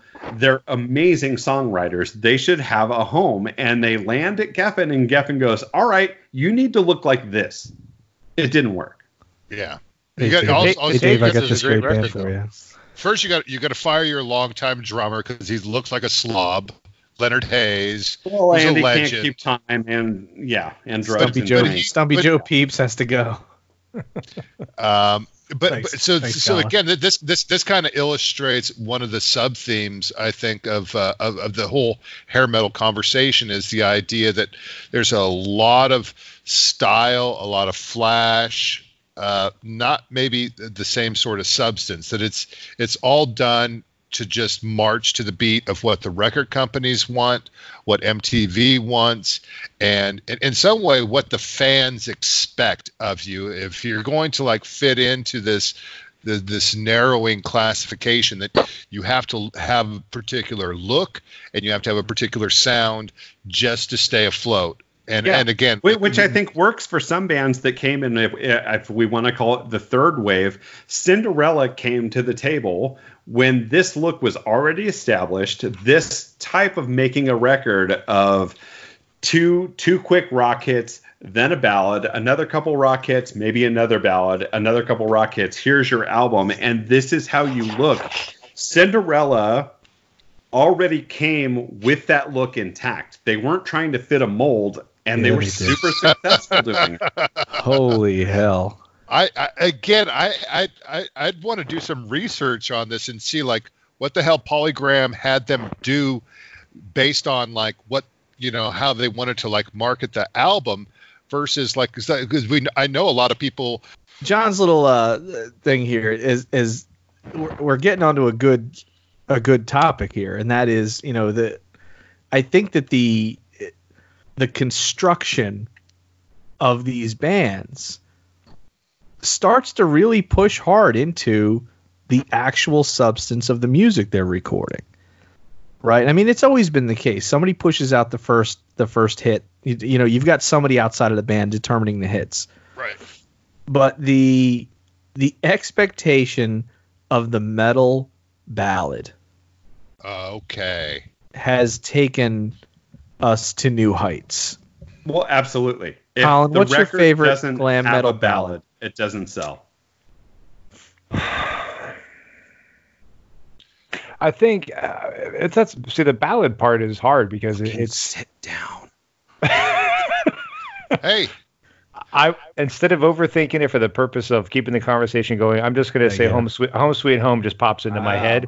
But but I don't know if that's necessarily my favorite. I Want me to really pull- like. I could pull over to the piano here. Oh, you know for what? You know what it probably is. No, it's probably close my eyes forever. That's a really good Oh, one. That's probably my favorite. yeah. so- Hold That's on, a but that really, that really fucking good one. that te- that ticks though a second box, right? The the duet ballad. yeah Let's just keep it in the same box. All right, fine. We'll keep it in the same. We'll have an box. upcoming Yeah. episode on duets. Dave, what, what's yours? As someone who doesn't love this genre of music, uh, is there one that sticks out to one- you, or dude that you- this one i think that the the one that jumps into my mind violates one of my things one of my uh one of my tenets of successful bands i won't forget you Yeah. it's I a mean, road it- song me. it's a It's road, a road song uh, right? Which uh, But signifies I'll tell you what. and you know what? that Pretty close. you know cc sitting on the bed in a hotel room kicks that first rip off, riff off and i'm like this is a good freaking song man It's a good song. Yeah, And- and, it's a song that's lasted. Same with Collins. I mean, we laugh, and it it became verboten that like if you're going to be this type of band, where's the ballad? We'll put it. We, it's not going to be the first single. It never was. No, it's not even gonna be the second. Never single. was. It's gonna be It was when single. that record started to dip. Out comes the ballad, and it's straight to number one again. Dude, what was the Cinderella ballad on Night Songs? Don't know what you got? yeah, you don't know Uh, what you no got. it's called Uh, uh, no, oh nobody's wait, full oh, Oh, nobody's fool Yeah. on that. Nobody's fool. Holy hell! next. Everybody Yeah. loved that song.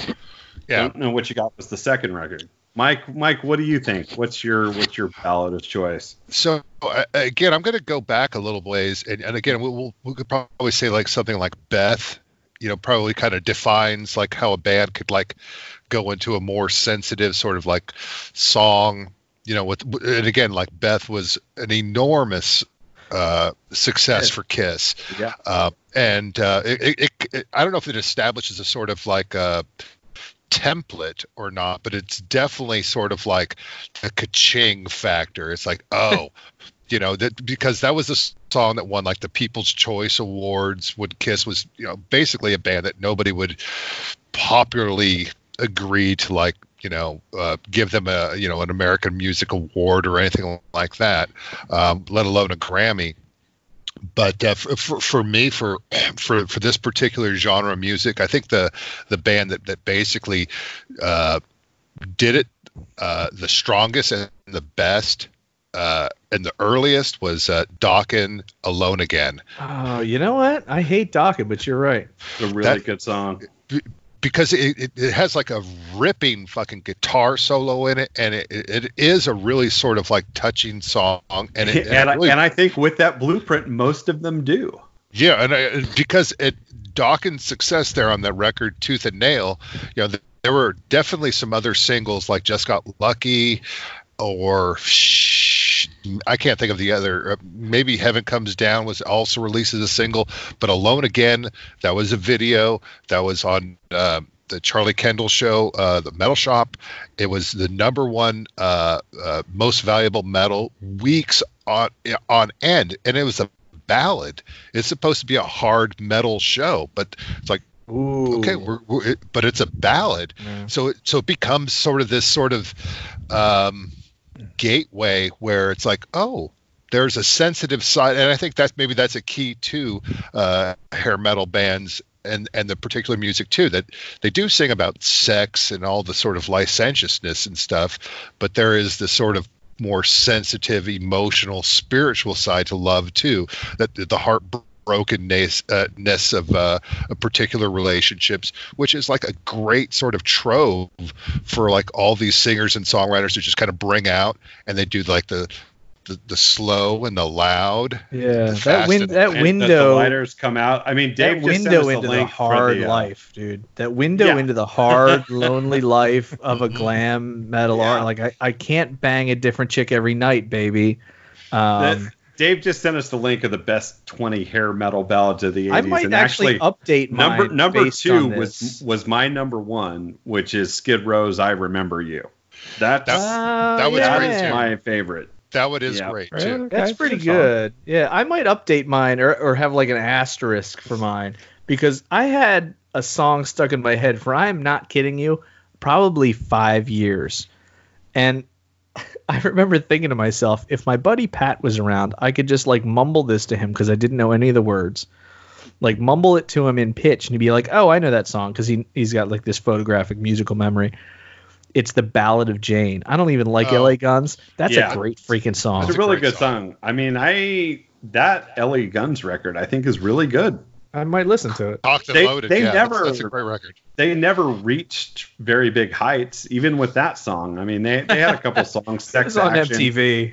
Yeah, I mean, it's sure it was on MTV and it played on the radio a few times, but it was like they never really got big. Even even in our arena, they never got that big. Um, but I think they're good. You know, it, it- this list lists every rose has its thorn as number one, and it's hard to argue. I mean, that Yeah. song was was huge, and they list Hev- warrants heaven at number three, which That's is another. pretty good. I don't like. I don't like massive Warrant. That's a that's a good song too. It- yep. Mm-hmm. When the Children Cry is one of the first songs I learned on, just for the heck of it.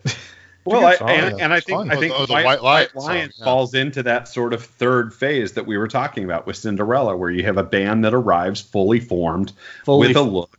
Yeah, They're they're very talented, but they definitely have a look. They I heard they. I heard they grew Mike Tramp in a lab. I mean, he, I, dude, That's he looks like it. When I first That's- heard that record, I great thought when I first heard "Wait," I thought it was Bon Jovi for like a long time. Um, That's so It- funny. Until except that Vito Bratta except started that Vito playing. Bratta's better than Richie Sambora. Like, um, but there you go. This album arrives. You know, Pride that's another, comes that's out. another one. That dude fell out of the ugly tree. Pride, Pride, Hey, com- he's, Pride he's a comes much out. older fellow too. He got backed over with the ugly truck. Uh, Pride comes out. It's it's got Wait as the lead single, and then you know it's got When the Children Cry. It's got uh, what else is on that? that record? other song. It's got that other song. yeah, it's got the other one. a bunch Um, of these songs on on this list I don't La- know. Lady Close of the my Valley. eyes forever. um, I- Don't sleep, don't sleep Yeah, on but- Steelheart. They're pretty good. They, they, I never but, even uh, heard of them. Well, we- talk about like uh, well, uh, just just a little swe- segue here. Uh, White Lions follow up their big game, um, equally successful record again because there's a lot of expectations and they're still kind of like in the same sort of MTV rotation and stuff. But what do they come out with? Radar Cover song. Radar Love, Come and on. it was a good recording of it too. It was it was a very it's a very good sexy video too. It's it, Yeah. it- because Radar Love is a great song, but like what what what strikes that move? Like why why do that? Why because the why record cover because the record execs are looking for something that's going to be look look smoking in the boys room was big for Motley Crue right that was their Yep. they come out so this is you know But it's all nobody the same knew that song. formula, Nobody right? was nobody's sitting around listening, being like, "I wish Brownsville Station was still together." Yeah, but Yeah, hon- honest yeah. to God, when I first heard "Smoking in the Boys' Room," I was like, "What in the fuck?" Well, They some just of us went knew from that like song. looks that kill, I- and then they they go to this horse shit like like smoking in the boys' room. It was like so bad. Like Yeah. I, But it- I think Home Sweet Home saves that record, or saved it commercially at least. Yeah. But call call go go ahead there. I was just saying the form. We I think what happens at the end that kills the hair metal movement. Not to to take it to that part of the conversation, but it, it is that fact that that formula keeps getting hit over and over and over and over again. The conversation John had about the look, right? Here's your here's your uh, your guide in in in this wilderness of what you have to become, and he's going to get your hair right and your makeup right and your guitars right, and here's and here's the song order you need to have. And somebody I don't remember which one in our group said you got to have a hit, get your ballad out next. You got to have this, you know, throw a cover tune in there, right? It worked for Van Halen, it worked for Motley Crue. Get your cover tune in there, and they they kept going back over and over and over again. Get get your video with the hot chick on the roof of the car. Get everybody on, and and eventually I think we all got to, huh?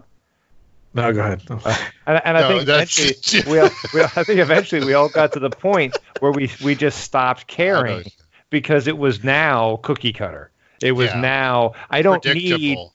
Right. So you're like, okay, now I get Trickster, and you're like, you know what? Nothing wrong with Trickster. Uh, But at the time, you're like, oh, you know, another here's another Trickster, and then now you're going to give me Extreme, and now you're going to give me Firehouse, and now you're going to, you know, and eventually we're all just like, all right, man, I get it. it It's- it's because they kept going back to the well looking for that pile of money to keep. well, that indus- up- the industry is never the industry will never tire of going back to the well. They will give you a hundred tricksters if they think for a second you'll buy a hundred records. They'll they'll give you a hundred tricksters if they think you're going to buy twenty five records. Right. Right, right. But it- but it- but at some point, I, I think as Colin is intimating, um, the fan base, um, it, we we get a little too over familiar with uh, the predictability of the bands, the look, the sound. Well, yeah, yeah. I mean, And- and- audience and- and- and- fatigue. and- and- yeah. and then there's and then there yeah fatigue and then there's just like the market gets oversaturated and it's just kind of like there's just not a there's just like it's like a little small pool at some point and there's like all these little fishes swimming around in it and it's like well shit there's there's not enough oxygen in that tank Yeah. for all the, the the warrants and the pretty boy floyds and the e enough is z enough and uh, who, who we talk about too? come on, Somebody, somebody, tough- somebody yeah, referenced ugly Tough, kid. Enough, Joe. enough, Zenuf, Oh yeah. yeah. uh, Little Steelheart, Caesar. Yeah, Little Slaughter, Caesar, yeah, Steelheart, yeah. Ram Jam. But you but know? you gotta Yeah. but you gotta imagine, Michael. I mean, you take all of these bands, and at the drop of a hat, let's say twenty five to thirty percent of them put on leather and drive motorcycles, and all of a sudden you're like, new audience. Old, some of the old audience is going with you, and then some new audience. Um, it, I don't know, man. I mean, you think about again. This is a band I know nothing about, Pantera, but they were glam and they, started off with Ram switched. Yeah, and they switched. They switched, yeah. and I mean, le- I look don't at Welcome to the Jungle. Look at the video for that. see, Guns, I, I, Guns I, looks like a glam band. but I took, but I took that video as theater. I didn't take that as who they were. You know what I, I- mean? I, I, but uh, I- but I mean, how? No one knew who they were until that video. I, I think it's, it's a video. I don't know. but I, I mean, I I, yeah, I, think I don't it's okay to assume. say, I don't like, it's assume theater Lita Ford looks like this Lita band. Ford in real life. I mean, I just I imagine and hope she does, but Not anymore. don't tell me that. so I, I, I think we we we we could totally appreciate how like a lot of uh, some of our mm, you know legacy bands kind of fell into this trap too whether it's Judas Priest. And we talked about like you you, you could watch the video uh, for Bon Jovi's uh, "You Give Love a Bad Name" directed by Wayne Isham. And then you look at uh, the the concert video for um, uh, uh, parental guidance uh, by Judas Priest, also directed by Wayne Isham. Isham, saying it right? Isham. Yep. And it's basically the same sort of formula, and you you can see how again we. we talked about like you know the, the sort of embarrassments of like seeing Ozzy dressed like Mrs. Roper or Gene looking like like a really a really ugly drag queen on the Asylum tour or the Crazy Nights tour, and it's just kind of like because he's wearing a glitter cape and he's not wearing like the demon makeup anymore, and he's got like a really bad perm and stuff. Um, but but that's that's what bands were subjected to. I, I I think one of the things that I also want to think about too is the fact that there were like really great bands who just didn't make the cut uh, because because of the oversaturation and because of the the sort of uh, you know the marketplace of taste, as it were. Um, you know, I, there's so many bands who just like they got signed, they got one big record out, and then they got like, all right, we got a follow up, and then that's it. And and some bands like like Black and Blue, they come out with like a really sort of like ball busting debut featuring David's favorite guitarist, Tommy Thayer. um, and by the time they get around to the second record, it's like, hey, there's a keyboardist in the band now. And a lot of the songs are going to be much more pop oriented because you maybe want to get these uh, songs on some sort of, uh, you know, you know, teenage rom com or something. Um, so you could see like a band like Black and Blue that comes out really strong and feral get really, you know, sort of defanged and neutered almost immediately. And then then Gene Simmons picks him up and they drag them. He drags them around for a couple more records. But like I think of um, you know bands like Rough Cutt, they come out. They got a great record in 1984, and again with a cover song. Uh, well, yes, yes, there was a cover song there, uh, the the Janis Joplin and uh, uh yeah, take another piece of my heart. Yep. Mm-hmm. And uh, then they put out a second record a year later, and then boop, they're gone. That's it. And there's like so many other bands who just like they just didn't fit. They didn't get on MTV. They didn't get on the radio. And there's some of my favorite bands, and they just they just disappear. That's it. Which is again kind of a, a product of this the same sort of uh, you know 80s uh, machine. Kickaxe was another band. They had came out with like a really great, strong uh, debut record, Vices, uh, in '84, and then they followed it up with Welcome to the Club the year later, and some of the sound had changed. It got a little bit more pop oriented, and then boop, they're gone. And they're well, they actually they were I think they released a record on Combat after that, but it was a completely different band at that point. So you know there there are a lot of other vicissitudes that go with all of the sort of like uh, the tastes and trends of hair metal. Do I get to say King Cobra now? You can. Thank you, you Colin. You're welcome. That's, that's for you, you guys, Michael. These are bands I've never heard of. Oh, but Mike talks totally... about King Cobra all the time. Exactly, no, I mean, but only, but on, like if I didn't listen to or work on this podcast, I would never have heard of King Cobra. Yeah, well, uh, that's that's uh, fair. I mean, yeah, it's what? it's not good, but it's fair. Oh come on, yeah. it's it's I, not it's not. Neither is King couple, Cobra. They've got a couple really good records. A couple. De- de- definitely tech. They do. So you're telling so, me they've so, got two good records. So yeah, so, so so so Colin, you, you can see the same pattern though, right there in the first two uh, King Cobra records, right? Oh, absolutely. Yeah. Yeah. It's it, you said it very well, Michael. It's I don't want to restate everything you just said, but it's I, I always looked at I and I don't and John you would know better than I because you were in the industry a, a, hell of a lot more than I ever was but it seemed like most contracts were for two releases.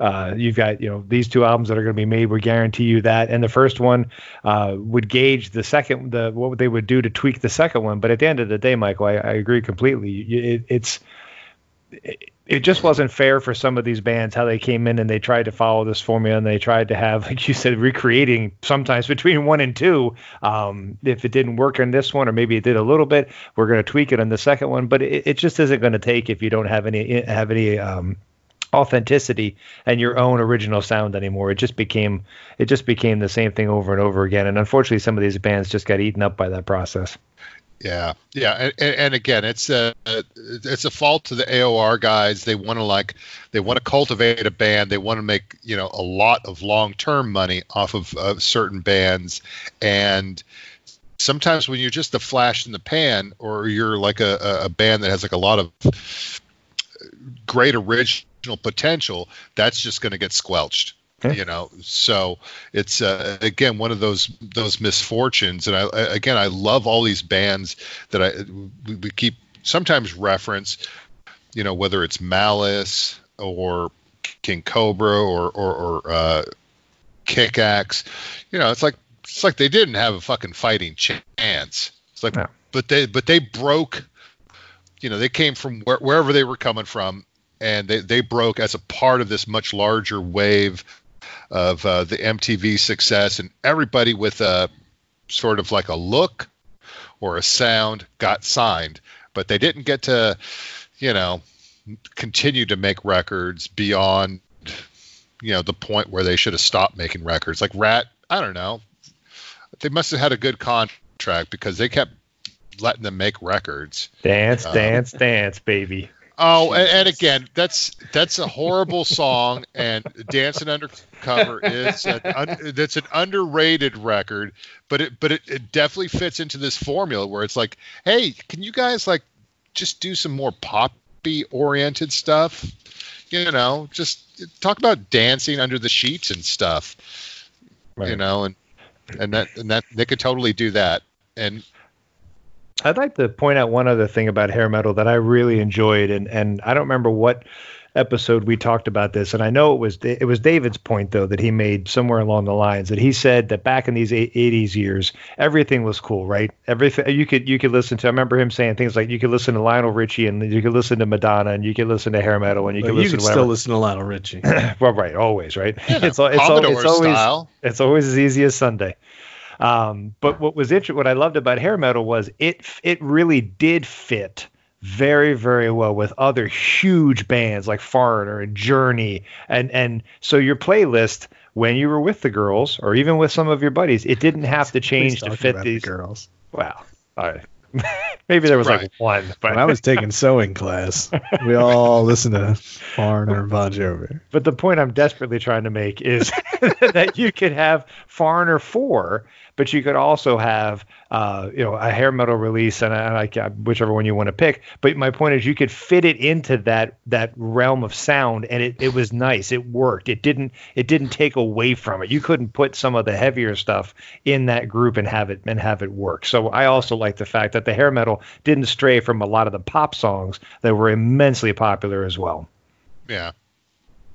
Yeah, and and again, I think that's you know one of the, the the points we want to make too. It's like which we started with, is like that's the key to it. It's like yeah, they're gonna pour some sugar on you. It's sticky and it's sweet, and everybody likes it. These are Why do you have These to like were s- bring up Def Leppard though? uh, that these are just one of the big four. Big four. One, one of your Big big, four. four. All right, I'll tell you what. Pick another big four. Another big four. Yeah, if there's Uh, my four. So it, Big, big Poison, four. Cinderella, White. I can't believe you got White. White- Your, your mention of Whitesnake is the only mention of Whitesnake in almost two hours. which is Okay, a crime, I- I- by the way, okay, because so that I- I album think sold Whitesnake is one of those bands that had a copies. So hold on. So go ahead. Big four. But My- wait, let's let's let's let's let's talk about the white snake crimes against humanity. Okay, so Da- David Coverdale is How about uh, that he's- Jaguar?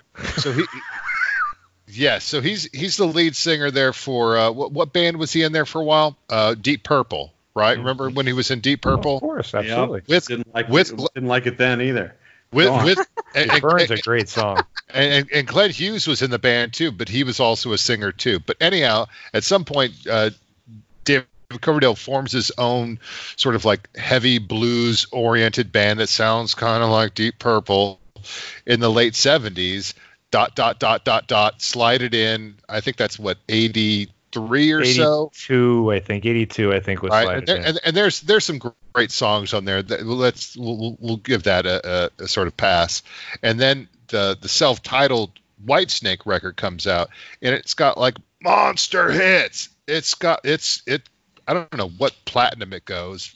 Ten, Triple platinum, ten platinum, two hundred I don't know. platinum. I don't know. Sold a gazillion copies. but but but it's you know it's like everything about it like establishes like the, the sort of like cock rock uh, leftover Led Zeppelinisms, everything that you know makes uh, classic rock and hair metal kind of gel together.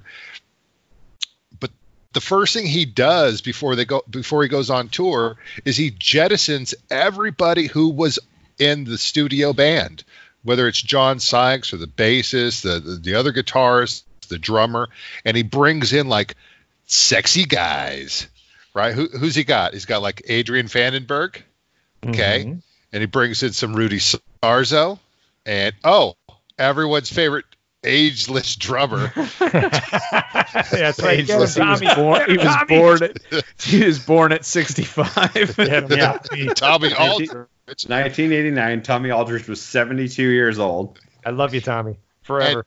And and again, Yeah, like, he, and, he, and- has been he's gonna be for alive for years.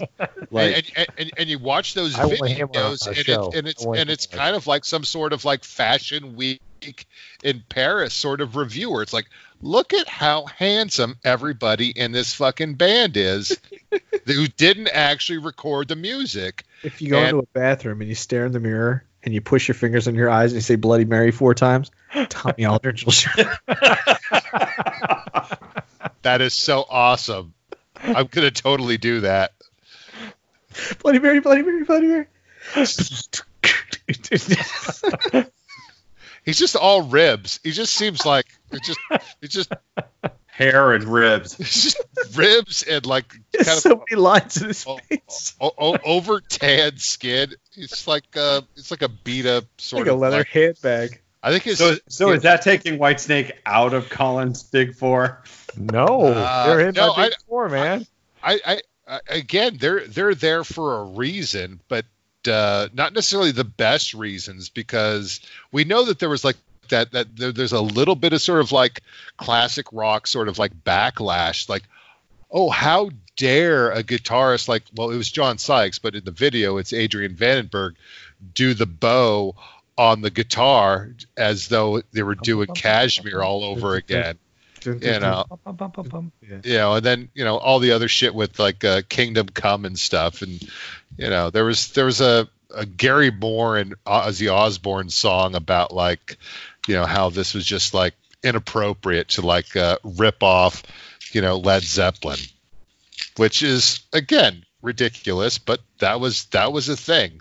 If you were a hair metal band and you were somehow you know uh, falling a little bit afoul of the rules of ripping off other bands, then other people could call you out. But it, again, it seems like I don't know, uh, uh, uh, not the worst crime in the world.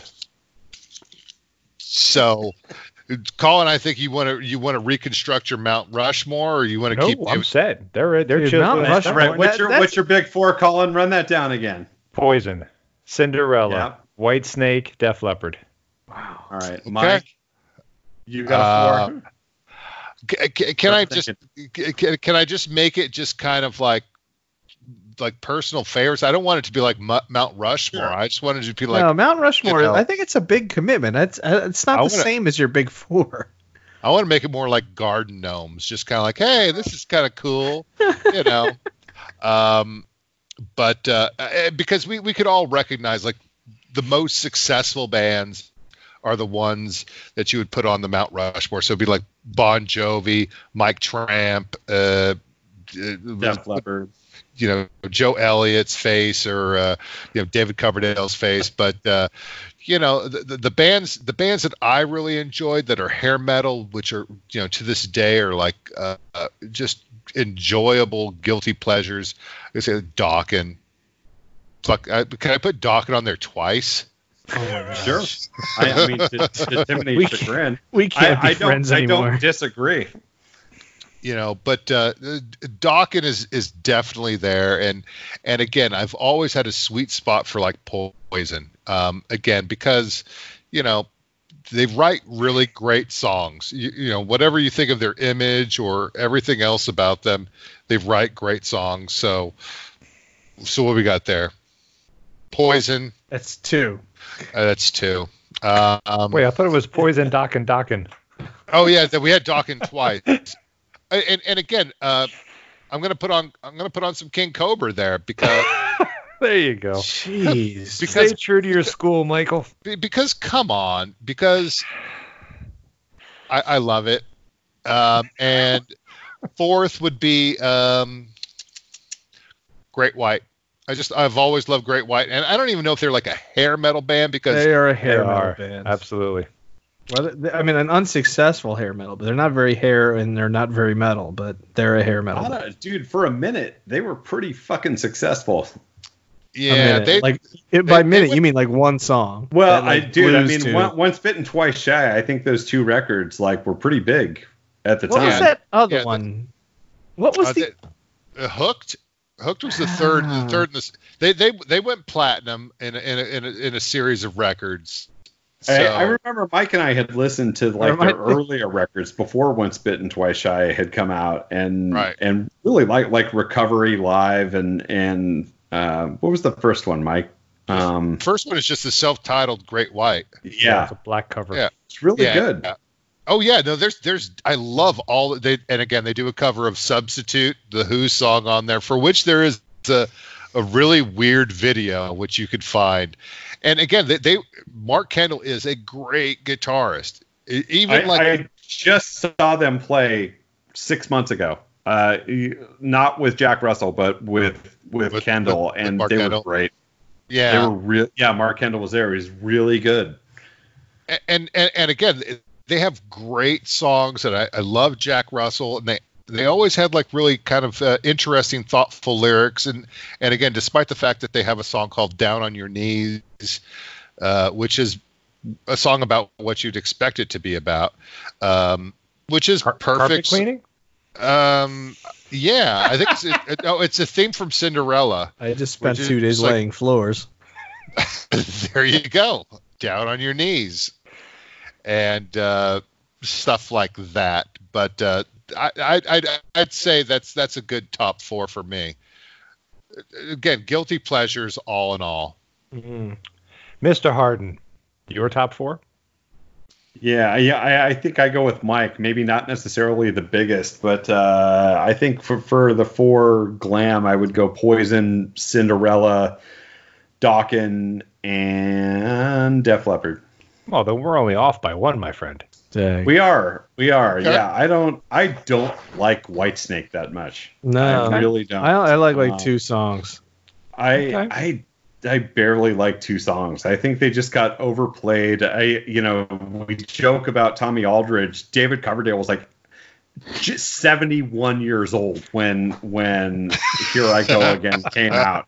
He's got Tawny Kitaen beating his ass down in a Jaguar. Yeah, but he's uh, got uh, like that. He's got like that soft Cybill Shepherd like lens on him. I, I, I think he's one of those guys that he was, you know, he was a contemporary of like Led Zeppelin. He was running in that deep purple crowd, and then then like we talk about, Yeah. this hair metal wave came, and it's just like, well, that's what I am now, and it's just like, yeah, I'm not I'm not feeling it. Actually, you know what? I'm gonna I'm gonna fucking I am I am gonna boot Def Leppard, and I'm gonna put Skid Row in.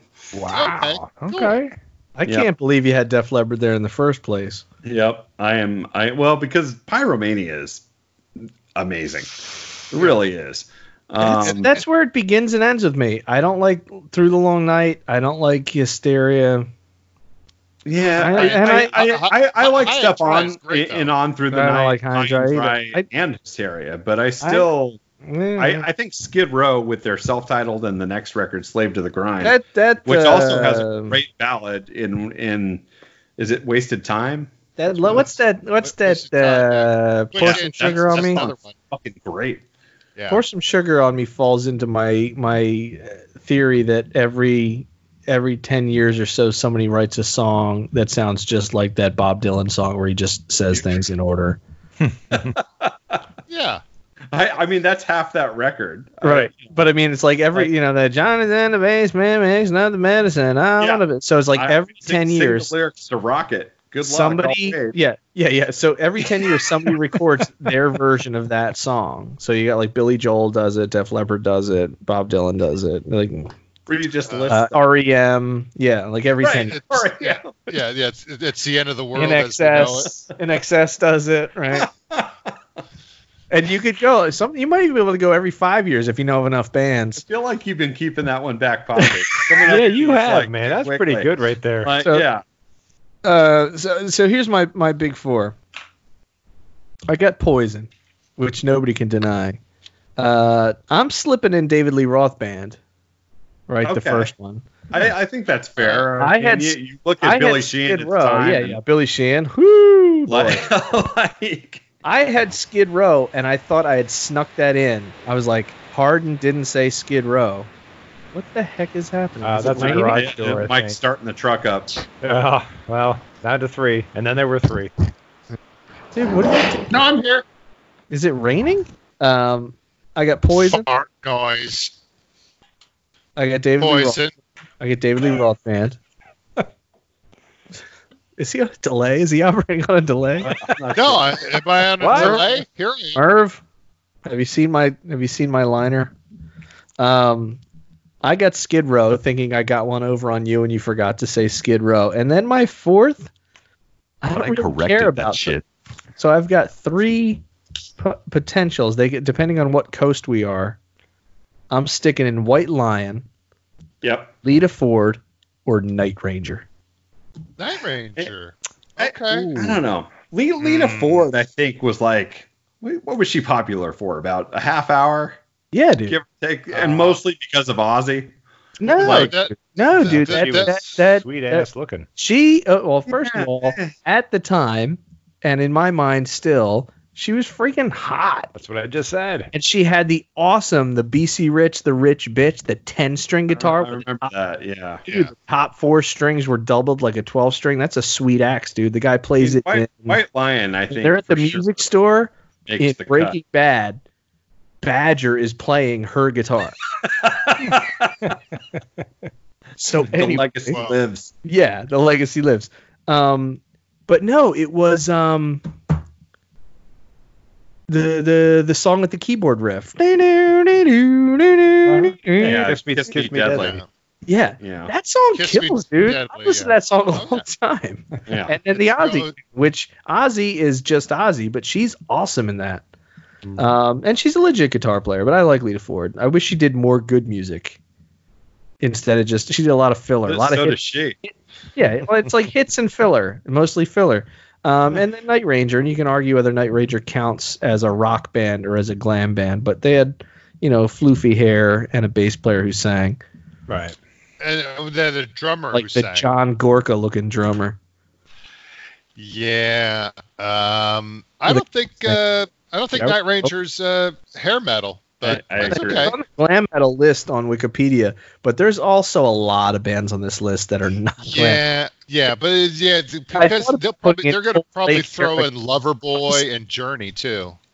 Uh, I don't think Loverboy's on here, but Cold Lake era Celtic Frost is on the list.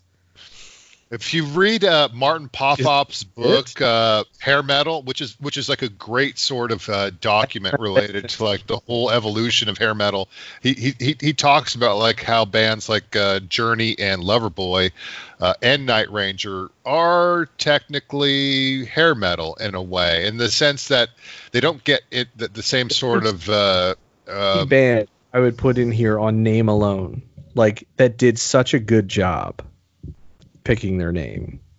who's that Saigon Kick. Yeah. Saigon Kick, Yeah, yeah. I th- I thought about Saigon Kick today while we were uh, while we were thinking about this. It, a is Love name. is on the way? Is that the song? The, Nope. uh, I don't remember. gutter, gutter ballet? No, that's uh, sabotage. That's Uh, sabotage. I think I'm might be Love is on the way. Nobody said I think rat. Love Rat is on the way. I like that song. Nobody said Ratt. yeah, It, it, it Nobody is. said- Love is on the way. been- Nobody said Saigon rat. Kick. Tango. Saigon Tor- Kick had that uh, the CD with the Tor- lizard on the cover. Yeah. there you go. I Tor- still have that CD. Um, who else is on here? Well, nobody's gonna say X Y Z. White Tiger. XYZ was uh, produced by Don Dokken. Yeah, There figure. you go. He needs someone to get his teeth done. He did. Pretty good. It's like, uh, Kind of hard to find, but like they're not bad. yeah. Worst worst band name ever? X Y Z. No. No. No. You know what? I, was- Ram Jam. I Ram thought- Jam. I thought about putting in Gorky Park. That's say da. Jackyl with a Y. Okay. Well, Oh, we didn't mention we, Jackyl. we haven't. We, did, we didn't mention purpose. autograph. Dude, either. Jackyl's all right. Autograph. That's another good hair band. Oh yeah. Well, Hey. They had like an enormous, enormous hit, right? Yeah, blondes and radio. black The, cars. Well, the, Oh, turn up the radio. The Yeah. turn, But Blondes Turn up the Cars are good radio. And they had Yeah, the that back, they like had the the- back cover uh, advertisement on like Hit Parader for five years. yeah, and they, Right? they a- a- as weird as it might sound, the, the Sign in, please. guitarist Steve Lynch, he won he won the Kerrang um, best guitar solo of the year for the solo he does on the song "Turn Up the Radio." It's Really? like, wait a second. But uh, yeah, I, again, I love the hell out of Autograph. It's a, That whole, again like, a gross, guilty thing. pleasure heck, hey that was that was their thing that was their thing that's they, Really? everybody had to have like a little gimmick you couldn't show them you know the, the band members faces on the Oh, uh, on dude. the record it's just like Are they mm. Canadian? Uh, they no they're an la band. they were they were they were an la band or at least they they came together in la but they- but they were they were on rca and rca Oh. was just kind of like a really shit label at that point you know? So it's like uh, white wolf was also on rca and it's just you know again like two and out two and out you know? Goodbye white wolf. Goodbye you know autograph. Autograph did put out a third record but i think it was on a different label. Third record? I didn't even know they had a first record. yeah, they had a first record so that- called that's- Si- it Sign was in, called please. Si- sign in please and then they Oh, came they came back with uh It was a mail order. the uh, it had like a sexy girl robot on it Yeah. Yeah. Girl robot. it's called uh Ah, mm, I have it, but I can't think of the name of it. god Sex- damn it record Well, was the called one with, King with, Kobra. with, with, with uh, blondes and and black cars, and they they re-released it with a a cover of uh, "We're an American Band." from Canada. Yeah, I can't That's think the of name of it. stuff. That's the That's stuff. the Yep. stuff. There you That's go. the stuff, John. That's that's the stuff that dreams are made on. Oh, Cloud they're, Nine. oh, they're from LA. Yeah, that's what I said. All right. So, do we want to talk about how like uh, a lot of this music uh, does sort of perpetuate a lot of like really sort of gross sexist stereotypes because it uses a lot of stupid lyrics or song titles? Yeah, I uh, I can't help but wonder is this are the is this movement happening if it starts today? That's Uh, the first what like that's kind of like what- my what first thought. Like this whole glam thing with kind of the centerpiece being Oh, Like, no. Oh. really like hot dudes or dudes who want to appear to be hot and sexualized singing songs about conquests and chicks and slip it in or whatever the hell it's called slide it in like all these like hypersexualized like yeah. No, I, it's I don't think. I don't I don't say that to be like a social justice warrior. I just go like there's a time and a place for things and I think that time ain't now. Like some of this stuff gets like grandfathered in. Like you could still you know roll into a record store and be like, "Hey, let me get a copy of Slide It In." Everybody's like, "Oh yeah, Whitesnake's great." But like if that record came out today like Slide It In, Tawny Kitaen like spreading her legs on a Jaguar, people would be like boycott. Like that ain't happening. Yeah, no, but I but I think that that- again, if, if if we if we put this in like an on in an honest perspective, and we think about like what people have been singing songs about or writing poems about throughout, like you know, human culture, civilization. There's always going to be an element of the erotic, an element of the uh, of, of, the sexual to this- it. You know, this is the Frank- this is the freaking Spinal Tap conversation though. Right? Oh, like oh, is- she oh, can't be the one. Oh, that's right. There's there's Right? a, there's a there, there's a line between being sexy and sexist. Yeah. Right. And I think Yeah. that If, there- if, like you could I agree you could get away with it, but not this way. but I but I, I think, would agree you know, because the country is not in the same state of mind. Right. I mean, what, uh, what do you call it? Cinderella's not ma- or yeah, Cinderella's not making those videos today. Right? Uh, which which well again who with would the bimbos who are like hot for Bon Jovi, not in the same way. yeah and I'm but not saying but- that in a necessarily judgmental way. I'm just saying like there's a there's an awareness now that is were- pre- that is the present. But it, but in the Cinderella story, you weren't supposed to like those girls anyhow because they were like they were like bad, you know, they're bad stepsisters. Uh, yeah. Just just just just say it. Okay. Just just okay. it- so just so not the best. Like the, the, so not the best example. Like I thought Lita Ford at the time went to a party last Saturday night, didn't get laid, got in a fight. Uh huh. Ain't no big thing. Very empowering lyrics for a woman to sing. yeah Right. Absolutely. Like now and then. yeah. You know. And, and, and again, because we because we've talked about Lita Ford, everybody should check out her autobiography, which is like really fascinating Yeah. and dark. I It- really it like Lita Ford. Yeah, it, it covers like a lot of. We heard. And again, like her, you know, Off my back. I saw her. I saw her recently. Party and of it- one. I she- saw her she- recently, and the energy was just I don't know. She wasn't. It wasn't there, but I do She's- respect her. She's Yeah. 70. Seventy. I'm just saying that she was there with some other Great, dude. female. I saw a whole female lineup, and she was the the least uh, energetic. And I Who it else just, was uh, there? Um, Halestorm, who I think the the oh, world Oh, of Lzzy okay. Hale is amazing. Lzzy Hale's great. And, yeah. and there was another opening band that I don't know, but they were younger, and so yeah, it was nice to have Lita there. And again, I respect her, and I also saw her with Firehouse when the, he, they opened up for her, and they were great. And it's just, you know, Well, she's tr- Unreliable. she's trying, and I appreciate that. It's just, it's just that stage of her life where she just doesn't doesn't have that over the top energy anymore, and if the fact that she's seventy has a lot to do with it. Yeah, dude. My mom was 61, just here. She Yeah. jumped Wow. shark. My mom was just here. She brought a lasagna. nice. she, she's in her seventies. Nice. Sorry, But, Mom. But I uh, still respect her. you should totally check out her autobiography. You know, because she was like in some really, really interesting. Uh, it's probably called Leader. Oh, would or you like lasagna? Yeah, but uh, it's just it's, it's filled with like a lot of interesting insights about like uh, as a woman in the heavy metal genre navigating otherwise a, a man's world. And she's obviously in like really significant uh, relationships with either chris holmes or with tony iommi um, or with uh, the, the crazy dude from nitro who like drops her off in turks and caicos for like a year during y2k because he thinks uh, uh, the world's going to end. And he just like leaves her there for like a year or so. But uh, just like great insights. We talked about the the the, the Ozzy uh, song, like "Close Your Eyes Forever." She comes up to Ozzy like a year later at some party, and she's like, "Hey, Ozzy, how you doing?" And Ozzy's like, "Who are you?" It's like, "I'm Lita Ford." Oh, nice to meet you. It's like. Are you Ozzy, related to Post Malone? it's like, it's like we, we, we recorded a song together. It was like a big hit. You made a lot of money. It's like cocaine. so, So this is the Living Like a Runaway memoir. uh, probably Sure. yeah, yeah, that's probably it. If it's I think she only recent- wrote one book. Okay, what I'm at. but it, it, it, it, it, I it's mean- really good though. And and and the the cocaine rages that Tony Iommi would get into and like throw uh, hotel furniture at her.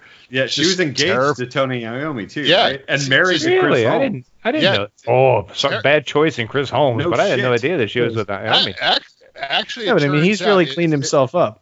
If you, if you actually, actually, act, Where the whiskey's If- taking you, David. so so Sorry, if you go ahead, read it, Michael. actually, Chris, Chris Holmes, Chris Holmes is actually like a really sweet guy. I, I think everybody has like that image of him in his mother's pool uh, during that uh, the, Not the the Penelope uh, Spheeris, you know, where he's like guzzling all of the the vodka and whatnot. But he's like he turns out like he's just like a real sweetheart. Yeah. He's like he's really he's really thoughtful. He's just he's he's not like a wild man like he portrays himself. At least uh, from from Lita's telling of it. So John, uh, you when we Get agree? all this out. Come back to our, our, our to our point as, as a way of like uh, wrapping this up. Uh, the reason we we could still talk about hair metal in, in this particular way is because our affection for it has not dimmed that much, and and the songs we go back to them, or we think about these bands, whether they're at uh, Rocklahoma or M3, or they're coming up on this big summer stadium tour with Crue, Poison, and Def Leppard. Again, it's like we, we love these songs and we, we, we definitely have like a sort of a emotional, personal, historical connection to, to this past. Um, is what's what's going to happen next summer?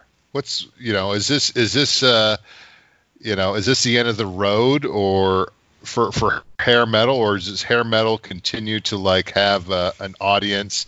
Do we continue to have an affection for it? And we'll just we'll start with uh, C for Colin. It goes until the wheels completely fall off the bus. Which which is what when Motley Crue says they're not going to tour ever again, and then no, they do? when all the, when all the members of Def Leppard and Poison and Motley Crue and and Ratt and whoever else is around, when they're all gone and, and dead, that's when it stops. Until then, it'll continue to roll. okay, so Wow. that's optimistic, I would say that's right? capitalistic. I, capitalistic. I, don't, yeah, I don't think he's entirely wrong. We talked about how many tickets that tour is selling. yeah. The the demand is still there. The nostalgia is still there. Can those long as there's bands people- can those bands sell those tickets without all the like could they do that the way Kiss does it? No, With like half the No. members? I don't think they could. no, not not not in that No. volume. Well, uh, we're gonna we're gonna find out when some of the members are gone. Yeah, I, I I take that back. Maybe could maybe Poison- Def Def Leppard especially. I, I think I think uh, there's probably not a huge attachment to most of Def Leppard outside of Joe Elliott. Is Vivian Campbell playing in that band yet? Yeah. Yes. Okay, yeah, this is it though. Yeah. He's but, like but I mean, if, if even even with probably half or more of the audience that's going to that stadium tour, tell them to name all five members of Def Leppard. Good luck. counting Vivian Campbell or including the dead guys? I, I mean, count, counting, one counting dead. Vivian. hold on, hold on. So you got uh, don't don't don't don't interrupt me. Oh, here we Joe go. Joe, El- Joe Elliott, Correct. Uh, There's one. uh, Savage is that the bass player? Rick Savage. Yep. Rick, Sa- I was gonna say Viv Savage. That's Spinal Tap. Close. Um, you got uh, Rick Allen, yep. Phil Collen, Correct. Right. and uh, Steve Clark, the former formerly known as Steve Right. Clark, now now known Right. as Vivian It- Campbell. With his understudy, Vivian Campbell. Correct. Vivian Campbell. That's the fun. But you Weekend also at Bernie's. a heavy metal podcast. like, I, I really do think that uh, I think a lot of the, a lot of the people going to that show would be hard pressed to name all the members of Def Leppard. But they mm-hmm. know ports they'll and show up their they'll show up with their Union Jacks on. Doesn't matter. And I think that's why it's going to continue to roll because as long as you can pour some sugar on me, they'll continue to pay $40, 50 dollars to go sing that and get drunk. Yes. That's the whole agree. purpose of these concerts. I want I- to get hammered and I want to sing this, Every Rose Has Its Thorn. So if it becomes I Bret agree. Michaels and a bunch of studio guys behind him, they could give a shit. Yeah, and, and and I think that, to bring it full circle and to bring us to a close is like that's the thing that this is this is music about uh, uh, participation, uh, hanging out with friends, enjoying uh, the good times that come with good music, um, and if you could do that in a stadium and everybody's singing along, what what better sort of experience would you have? I, again, everybody wants to like get their favorite Radiohead record and just put the, you know, the headphones on and just go into like a dark space, and that's cool too. But like to go out and just kind of like ah, just let it all out.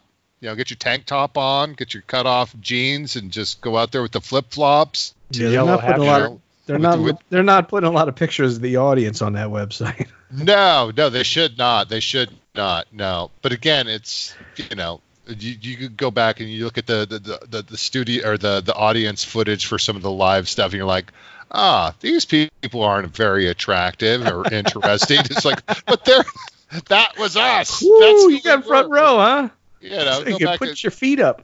you know, you know but uh, you know, and, and again, it's it's it's a it's a really weird phenomenon, and again, I think that's that's part of uh, why why we continue to have these conversations. It's like, shit, you, you know, metal metal culture is still alive as long as we're still alive and the people who are still putting the music out. So, fuck, why shouldn't people, you know, still go out and dance and have a good time and listen to the music and you know do some you know shit uh, are there places where you could still do uh you know some pre-gaming outside in the parking lot i don't know maybe at the link I think you can Yeah. still you can Salt still like pepper could- too. there you go. You yeah, you could still you could bring your like little uh I don't know, your your portable uh barbecue kit. Okay, so we spent two entire cans of Aquanet on this episode. We want to thank you once again for tuning in to Middle Aged Metalheads. You can check us out on the Facebook group. You can check us out on Spotify. You can check us out on Apple Music. Wherever you get your uh your streams, wherever you get your feels, you can find us. Middle Aged Metalheads, two hyphens. Thank you, John Harden, Colin Bosler, David Timoney. I'm Michael Stamps, and we'll see you again on the Middle Age Metalheads. Rock on! Let's get rid of their electric guitars and let's give them acoustic guitars, unplugged. So get back to the roots of the music. Well, now what's left? You've taken away the rock, you've taken away the electric, you've got four guys in street clothes sitting on fucking bar stools playing, singing a folk song. What's that? That's not metal.